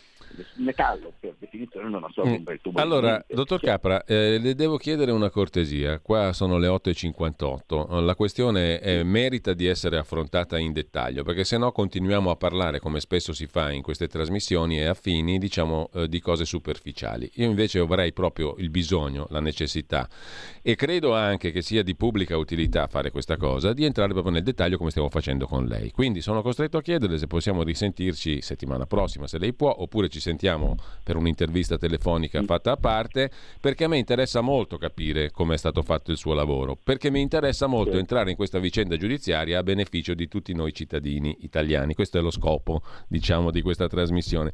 Cioè, attraverso questo caso capire come si eh, può eh, correggere l'eventuale errore giudiziario, perché di questo stiamo parlando. Lei mi sta dicendo una cosa molto pesante, cioè lei mi sta dicendo che con i documenti alla mano e con l'analisi scientifica alla mano, la traccia esaminata dalla Procura di Como col suo perito, il dottor Previdere, è una cosa completamente diversa da quella asseritamente ritrovata sull'auto di Olindo Romano. Peccato che le due cose si sono fuse fin dal primo grado di giudizio e abbiano portato alla prova. La, abbiamo trovato il sangue sulla macchina di Olindo. Ora lei mi sta dicendo sono due cose diverse c'è un'amplissima probabilità che siano due cose diverse. Cioè, la scienza dice così, non giriamoci, intorno, non giriamoci intorno. Il brigadiere Fadda ha trovato una cosa, se l'ha trovata, perché poi oltretutto non c'è documentazione di niente. Altra cosa completamente, ma a quel punto non sappiamo da dove provenga, è stata esaminata dal perito della procura, giusto? È corretto quello che sto dicendo? Sono, sono, sono, sono due cose, sono due cose che, hanno, che stridono fortemente fra di loro. Cioè, eh, appunto. L'analisi del DNA, ripeto, non bisogna basarsi solamente su quelli che sono i risultati, bisogna vedere se questi risultati sono coerenti con il concetto Certo, che, certo. È stato, che è stato da noi consegnato. Eh, E- Intanto, allora, se cominciamo a dire così, vuol dire che una- questa prova qui non esiste più. Nel mio basso livello, diciamo, di. non- non- non- sto, facendo, sto tirando le somme una, prova, conclusive. una, prova non deve essere, una prova non deve essere contraddittoria. Una Certo. prova è contraddittoria. Si sgretola. Allora, dottor Capra, ci risentiamo se lei è d'accordo, Prego. perché mh, poi ci mettiamo d'accordo sul come e sul quando, eh, così come con l'avvocato Schembri, perché la mezz'ora è volata via. Però questa qui è una cosa sulla quale io vorrei spendere ancora un po' di minuti per capirla bene. bene e fino in fondo, perché lei ha fatto altre scoperte in relazione a questa traccia ematica, che poi ci racconterà. Intanto grazie al dottor Marzio Capra, grazie all'avvocato Fabio Schembri. Grazie a voi. Il tempo è volato, però direi che qui ci torniamo sopra con molta calma. Mm? Grazie. Grazie. Stai ascoltando Radio Libertà. la tua voce libera, senza filtri né censura. La tua radio.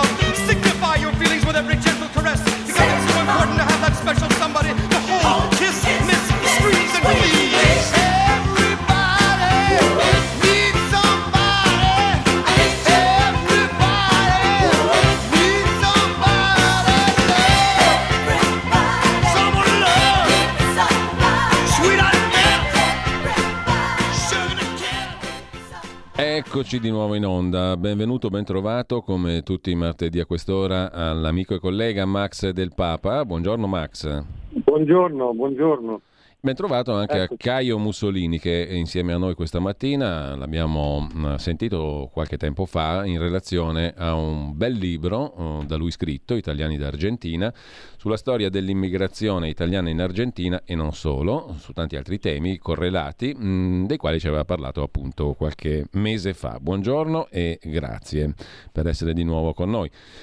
In Argentina, in Argentina c'è nato, eh, Caio Mussolini conosce molto bene i paesi sudamericani, mh, con l'Argentina ha sempre mantenuto un legame diretto, è un perfetto, perfetto conoscitore anche della situazione politica argentina e quindi sarà utile con lui mh, approfondire l'elezione a presidente di Javier Milei. Abbiamo mh, introdotto il tutto con un pezzo di John Belushi, celeberrimo, no? da Blues Brothers, perché devo dirti, Max, a me questo qui mi sembra un incrocio, il nuovo presidente argentino, tra Tom Jones e John Belushi, giusto per buttarlo Oh. un po' sul simpatico, diciamo così. Non è, non è male, non è male. A parte, a parte la colonna sonora che è stata quella del mio liceo per tutti gli anni, ma veramente non è un modo di dire, cioè ho dei ricordi su quel, su quel disco, su quel brano che sono, sarebbe da parlarne per, per giorni. E ricorda, eh, è un pazzo, cioè, da giovane sembrava Rod Stewart, adesso a volte mi ricorda mal dei Primitives. Cioè, se, ne può, se ne può trovare quante se ne vuole, no? Diciamo che ha un sorriso Eh, simpatico per certi versi, no? Però eh, dico, da te che impressione ti ha fatto questa elezione? Cosa ti dice l'elezione di Milei in Argentina? Poi sentiamo invece Sì. anche Caio Mussolini cosa ci racconta da un punto di vista di analisi politica. Però partiamo un po' sul, eh, così, sul leggero, Max. Leggero fino a un certo ehm, punto, perché poi affrontando questi aspetti si dicono anche delle verità, come sempre, no? Ma guarda, mi ha messo, mi ha messo un, eh, così, un, un sospetto. Io distinguerei due piani, quello, quello personale, quello, quello dell'aspetto. Questo qui è sicuramente un pazzo, gira con la motosega, eh, cioè, qualche perplessità la mette. E poi invece però quello politico, cioè eh, io vorrei tanto che ci si astenesse dal, dal compiere due errori. Uno è esaltare un tale perché è bizzarro, perché è strambo, perché rappresenta l'antipolitica a prescindere, perché sennò poi ci ritroviamo Grillo. Mm. L'altro invece è l'errore odioso che fa la politica, la politica di mestiere, che, delegi- che toglie legittimazione, no? dice ma questo non è presentabile, non è come noi, Mm. È un folle, è uno che viene da un altro mondo. E si sono già scottati con Trump, eh? che l'avevano, l'avevano delegittimato, poi questo in realtà ha fatto più bene che male, piaccia o non piaccia alla sinistra. Quindi c'è questo spirito di casta, no? Guardalo com'è, com'è ridicolo, com'è sopra le righe. Ora, a parte che la politica di per sé è finita sopra le righe perché il politico diventa sempre più un influencer. Questo magari esagera. Però qui ci sono questi due pericoli secondo me e allora uno si rifugia nell'unica cosa di buonsenso, cioè andiamo a scoprire le carte, andiamo a vedere cosa vuole questo. Siccome questo vorrebbe gessare la società e l'economia argentina, che è di un populismo peronista e di sinistra, è inutile che dicano che il peronismo è reazionario, è eh, è un peronismo, è tutto Stato, no? lo sappiamo perfettamente, tutto statalismo, tutto interventismo. Questo vuole spezzare questo circolo nefasto e, e la gente gli ha dato, gli ha dato fiducia. e a me non dà nessun fastidio, anzi dico e concludo, il fatto che sia inviso alla sinistra, il fatto che sia inviso a Bergoglio, già me- mi, mi dà una garanzia, perché Bergoglio, lo sappiamo benissimo, rappresenta una chiesa a favore di Hamas, a favore di tutto quello che c'è di peggio nella, nella- nella logica di sinistra. Sto cardinale Zuppi, che è quello di Sant'Egidio, che si preoccupa del bonus ristrutturazioni, a per piacere. Ecco, ci vuole spezzare questo genere di cose qui, quindi vediamo un po' quello che combina. Allora, eh, chiedo a questo punto a Caio Mussolini mh, di mh, inquadrare il fenomeno Milei eh, dal suo punto di vista, che è quello di una persona appunto nata in Argentina, che conosce bene l'Argentina, esponente politico, studioso anche della politica e osservatore della politica. Caio, ehm, che cosa significa? E rispetto alle parole di Max del Papa, cosa hai da aggiungere o da correggere ehm, sul fenomeno Milei? Allora, eh, qualche, qualche eh, riflessione da condividere sul fenomeno Milei, perché lo possiamo veramente chiamare fenomeno. Intanto, ha detto giustamente prima Max del Papa che esiste da parte della politica, dalla casta, eh, il- la delegittimazione di qualsiasi persona non faccia parte della politica, che come sappiamo è una delle cose che ho evidenziato nel mio libro è che molti degli avvenimenti che succedevano in Italia in qualche modo si rispecchiavano in Argentina negli ultimi due secoli. Insomma, ho visto sempre c'è la delegittimazione delle persone che non fanno parte della casta e sicuramente Milei non fa parte della casta. Milei arriva, è un professore universitario, non è un pazzo, è un professore universitario, laureato in economia, è stato già diputato nazionale per la sua autonoma di Buenos Aires, è eh, particolare, sì, sicuramente è particolare. Mm, io personalmente non condivido tutte le cose del suo programma, ma altre sono perfettamente condivisibili. E Max del Papa ha parlato della motosega. La motosega era un simbolo, eh, era un simbolo per dire che bisogna tagliare, tagliare gli sprechi eh, di quei governi kirchneristi, populisti, eh, peronisti. Mm, Peron è stato in Argentina una persona di riferimento, oggi il peronismo è una specie di, di- di- di marca, una specie di brand che ognuno cerca di usare a proprio vantaggio.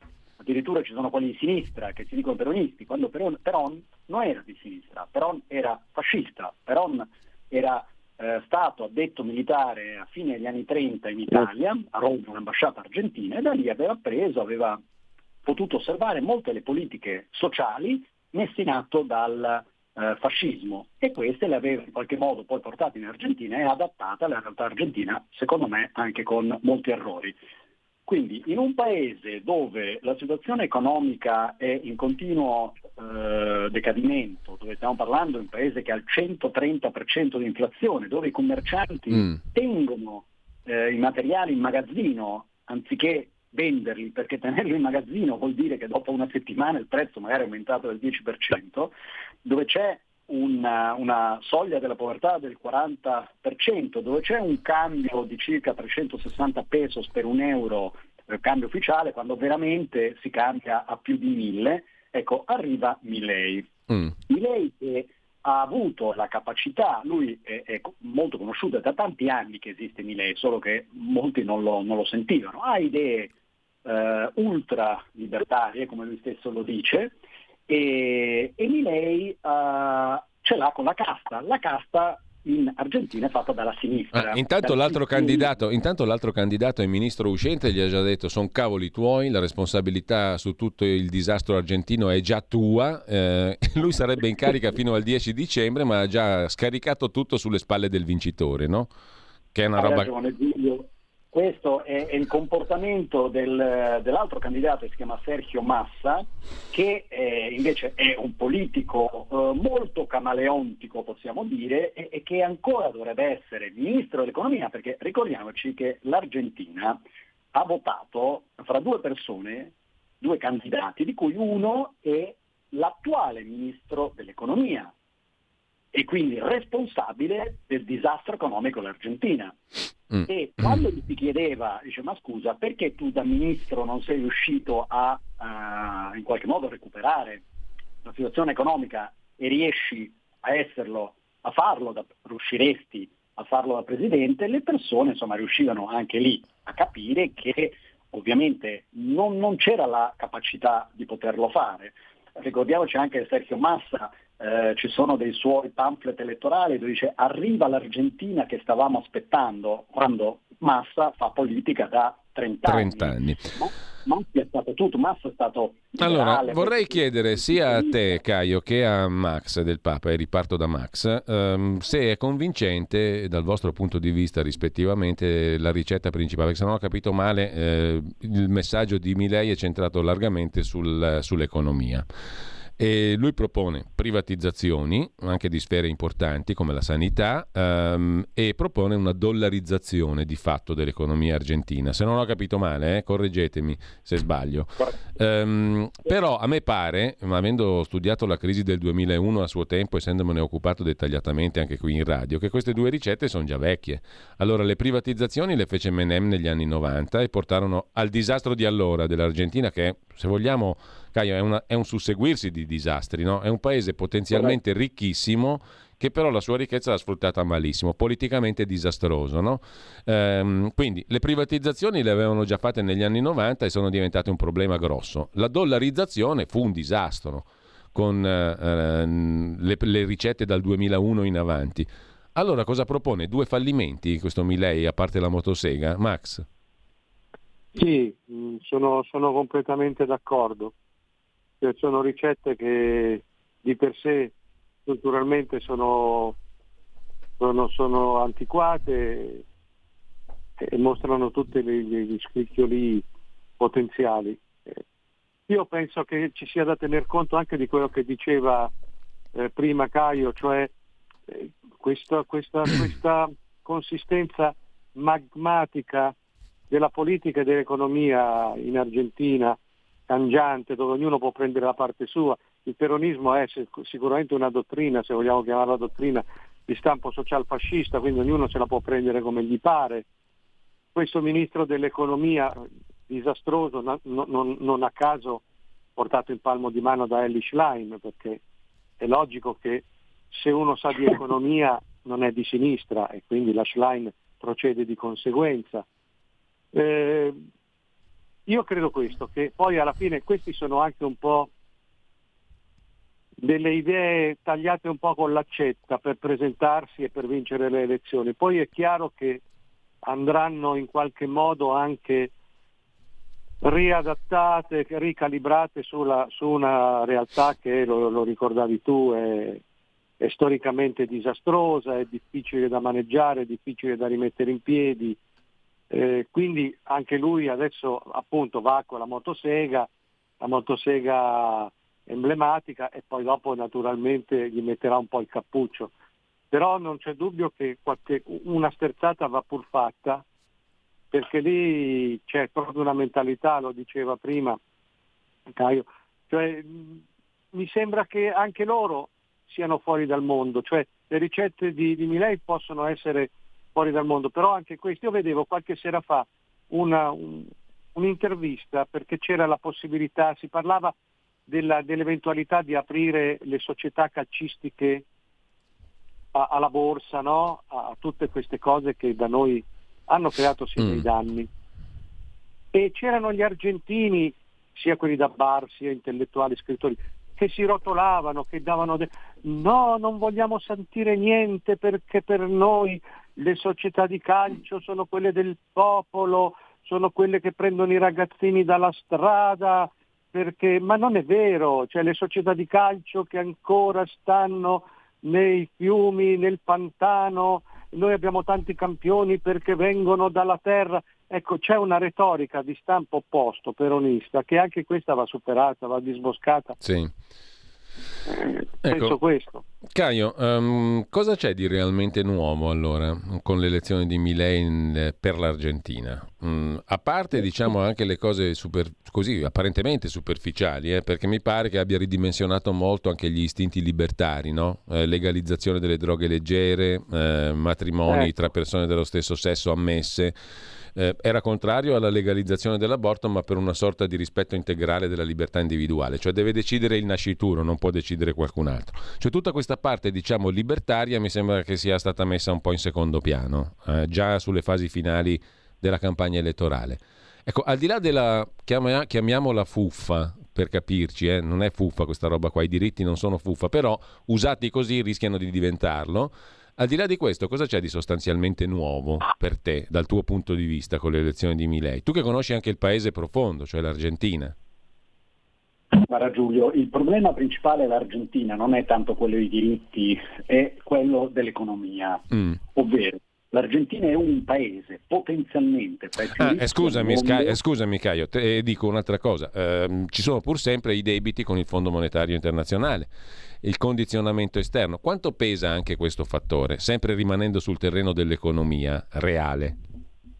La, la- la deuda, come la chiamano in Argentina, è stata recentemente eh, rigestita col Fondo Monetario Internazionale ed è un po' una spada di Damocle, come abbiamo anche noi in Italia. Mm.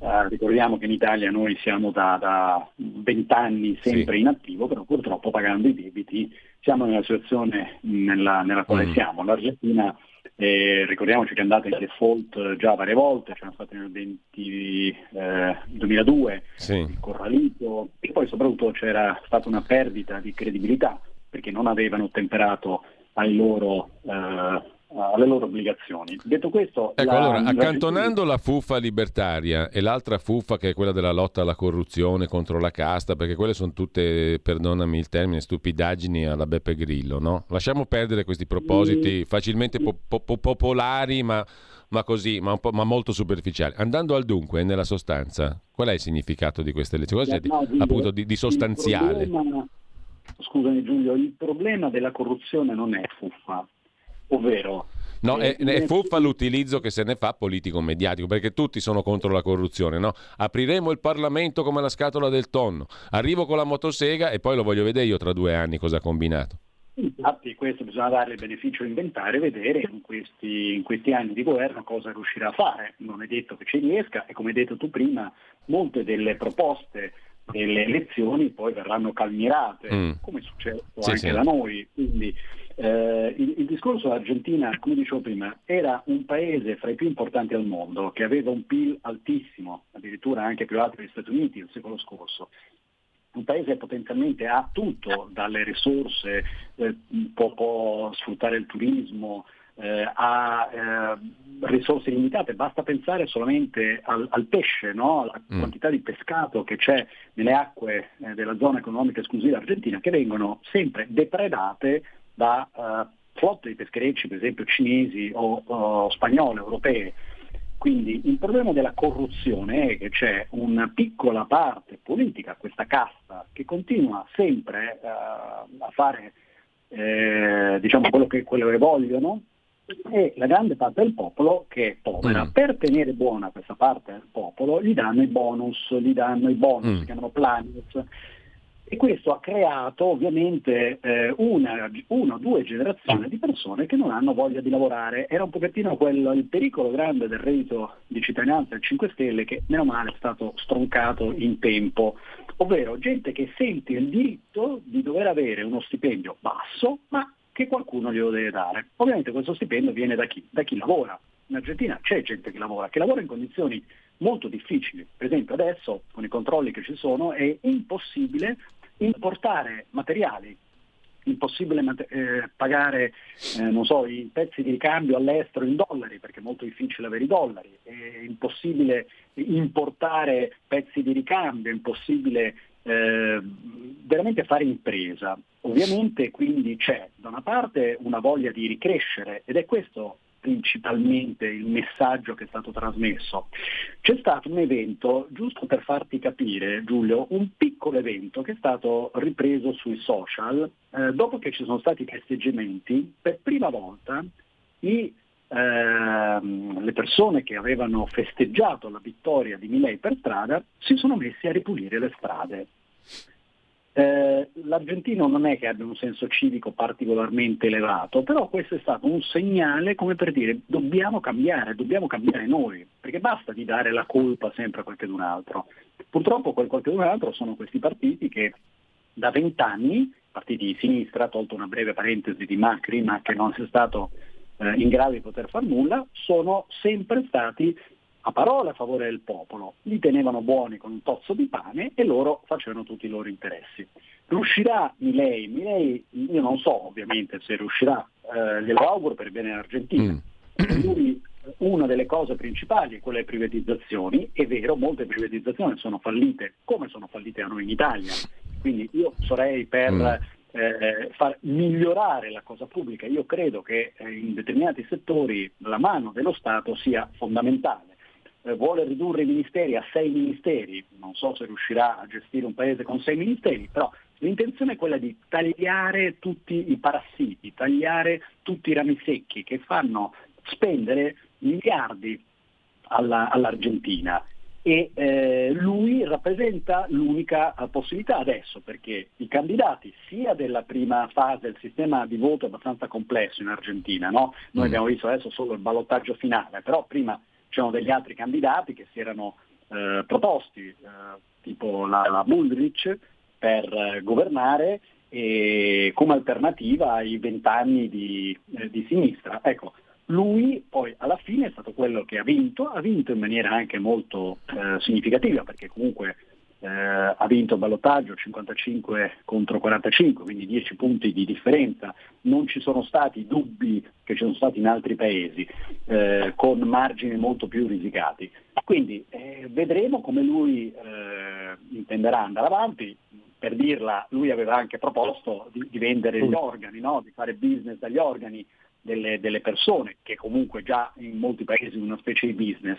Quindi ci sono delle proposte sicuramente discutibili, altre che possono avere senso e la dollarizzazione eh, molti critici della Sì. dollarizzazione dicono che poi si perde il controllo sulla valuta, si perde eh, la, la- la possibilità di poter giocare sulla valuta, quindi di svalutarla piuttosto che rivalutarla. E, intanto è esattamente quello che succede eh, con, il- con l'euro con noi, quindi noi conferma chi è critico di questo, conferma eh, questa eh, nostra mancanza di sovranità proprio perché dipendiamo dall'euro, con tutte le conseguenze che ci sono state in Ecco, a proposito, a proposito di euro, eh, Max, eh, oggi sul Corriere della Sera Aldo Cazzullo scrive l'editoriale in prima pagina dicendo che l'allarme argentino ci riguarda, ci riguarda non solo perché abbiamo tanti mm, italiani che sono andati là, ma soprattutto perché in Argentina adesso con questa inflazione incredibile al 142%, chi ha i soldi li spende, chi non ce li ha, un argentino su due fa la fame. È la sorte che rischierebbe l'Italia se noi rifiutassimo l'euro. Altro che Italexit, o no? Sì, l'allarme, l'allarme ce, l'ha, ce l'ha chi legge Cazzullo. Eh. Vabbè, abbiamo capito questi, per chi il gioco, per chi lo fanno. Io ormai ho smesso anche di, di considerarli degli interlocutori perché ci vuole un minimo sindacale anche di serietà. Fare un discorso del genere non, non sai neanche come, come contrastarlo. Ma che sta dicendo? Che sta dicendo? 30 anni, noi abbiamo fatto la fine dell'Argentina proprio tramite l'euro, questa è la verità. Punto, fine, non c'è altro da dire. Io, io invece rispondo a una cosa un po' diversa. Sì. Mm, vorrei tanto, in un momento in cui si vedono gli editoriali di Cazzullo, in cui si vedono tutta una massa di imbecilli che siccome hanno amma- un, un balordo criminale ha ammazzato una ragazza, tutti in piazza, Mhm. contro il patriarcato, però a favore di Hamas, come le tratta bene le donne Hamas. E il cal- calciatore Marchisio e Pelù e tutti sti imbecilli, mi vergogno di essere uomo, mi vergogno di essere maschio. Io vorrei ancora l'Occidente nel quale sono cresciuto, nel quale siamo stati felici, bene, no un Occidente che si, si- si batte addosso dappertutto, non accetta il fatto che certe situazioni orribili ci sono sempre state e ci saranno, non vuole guardare le cause, dà la colpa al maschio, dà la colpa all'euro. È quello di cui parla anche Rampini, questo continuare sempre a darci addosso e va bene tutto, Mm. va bene la ragazza trucidata, va bene l'euro che noi dobbiamo adorare, va bene il vaccino che dobbiamo adorare. Ecco, mi sono rotto i coglioni. Quindi, ma magari anche qui venisse uno con la motosega ideologica a sfrondare tutte queste cose. Il problema è che qua non Eh. nessuno c'ha la forza. Ecco, poi bisogna capire, qui torno e concludo perché sono le 9.28, te l'avrei chiesto perché tu hai fatto un bel pezzo eh, su Il Faro di Max del Papa, ehm, è il primo della lista, ma quale patriarcato, no?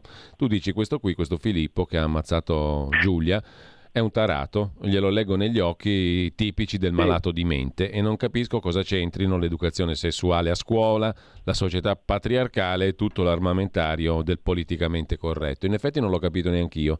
Cioè si dà, mm, si dà nel mondo che esistono dei tarati, dei malati mentali che fanno crimini. Sì. Perché altrimenti, e questa chiamata in correità, siamo tutti colpevoli, è lo Stato, eccetera, allora varrebbe per qualsiasi crimine. Comunque, lasciamo perdere perché sei già stato molto chiaro e invito chi ci ascolta a leggere anche il tuo articolo. Ma quale patriarcato? Però torno in conclusione a Caio Mussolini per una questione. Allora, tu dicevi prima l'Argentina potrebbe essere. Eh, mi viene da dire, ma sta motosega riuscirà a tagliare tutto ciò che non funziona, le incrostazioni, la mala gestione, la corruzione, l'incapacità di gestire le risorse che pure ha un paese ricchissimo.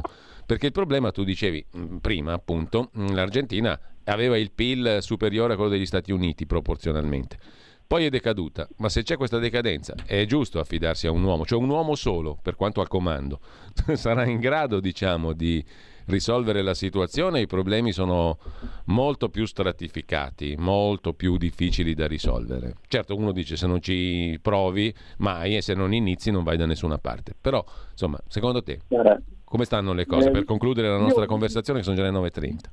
Io ti rispondo velocemente con un esempio. Najib Bukele. Allora, eh, per chi non lo sapesse, Najib Bukele è il presidente del Salvador. Sì. Najib Bukele è la persona, il presidente attualmente più ammirato e più stimato in tutta Latino America.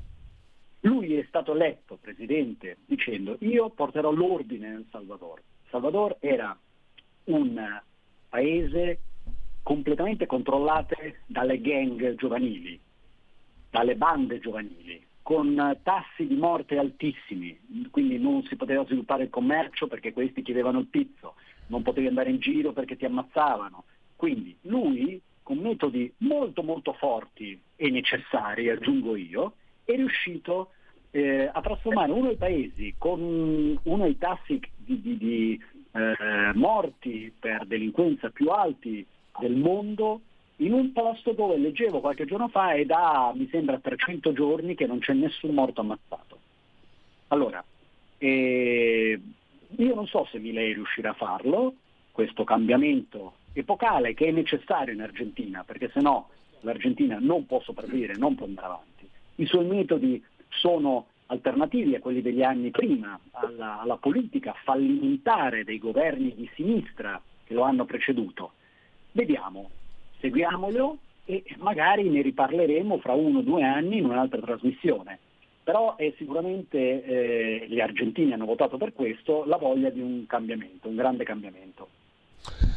Allora, eh, grazie a Caio Mussolini, grazie a Max eh, del Papa, grazie Max e buona mattina a tutti coloro che ci hanno seguito. Un saluto a tutti. Grazie Max, grazie Caio. Eh, tra poco Grazie. scuola di magia con Claudio Borghi Aquilini, tra non molti minuti.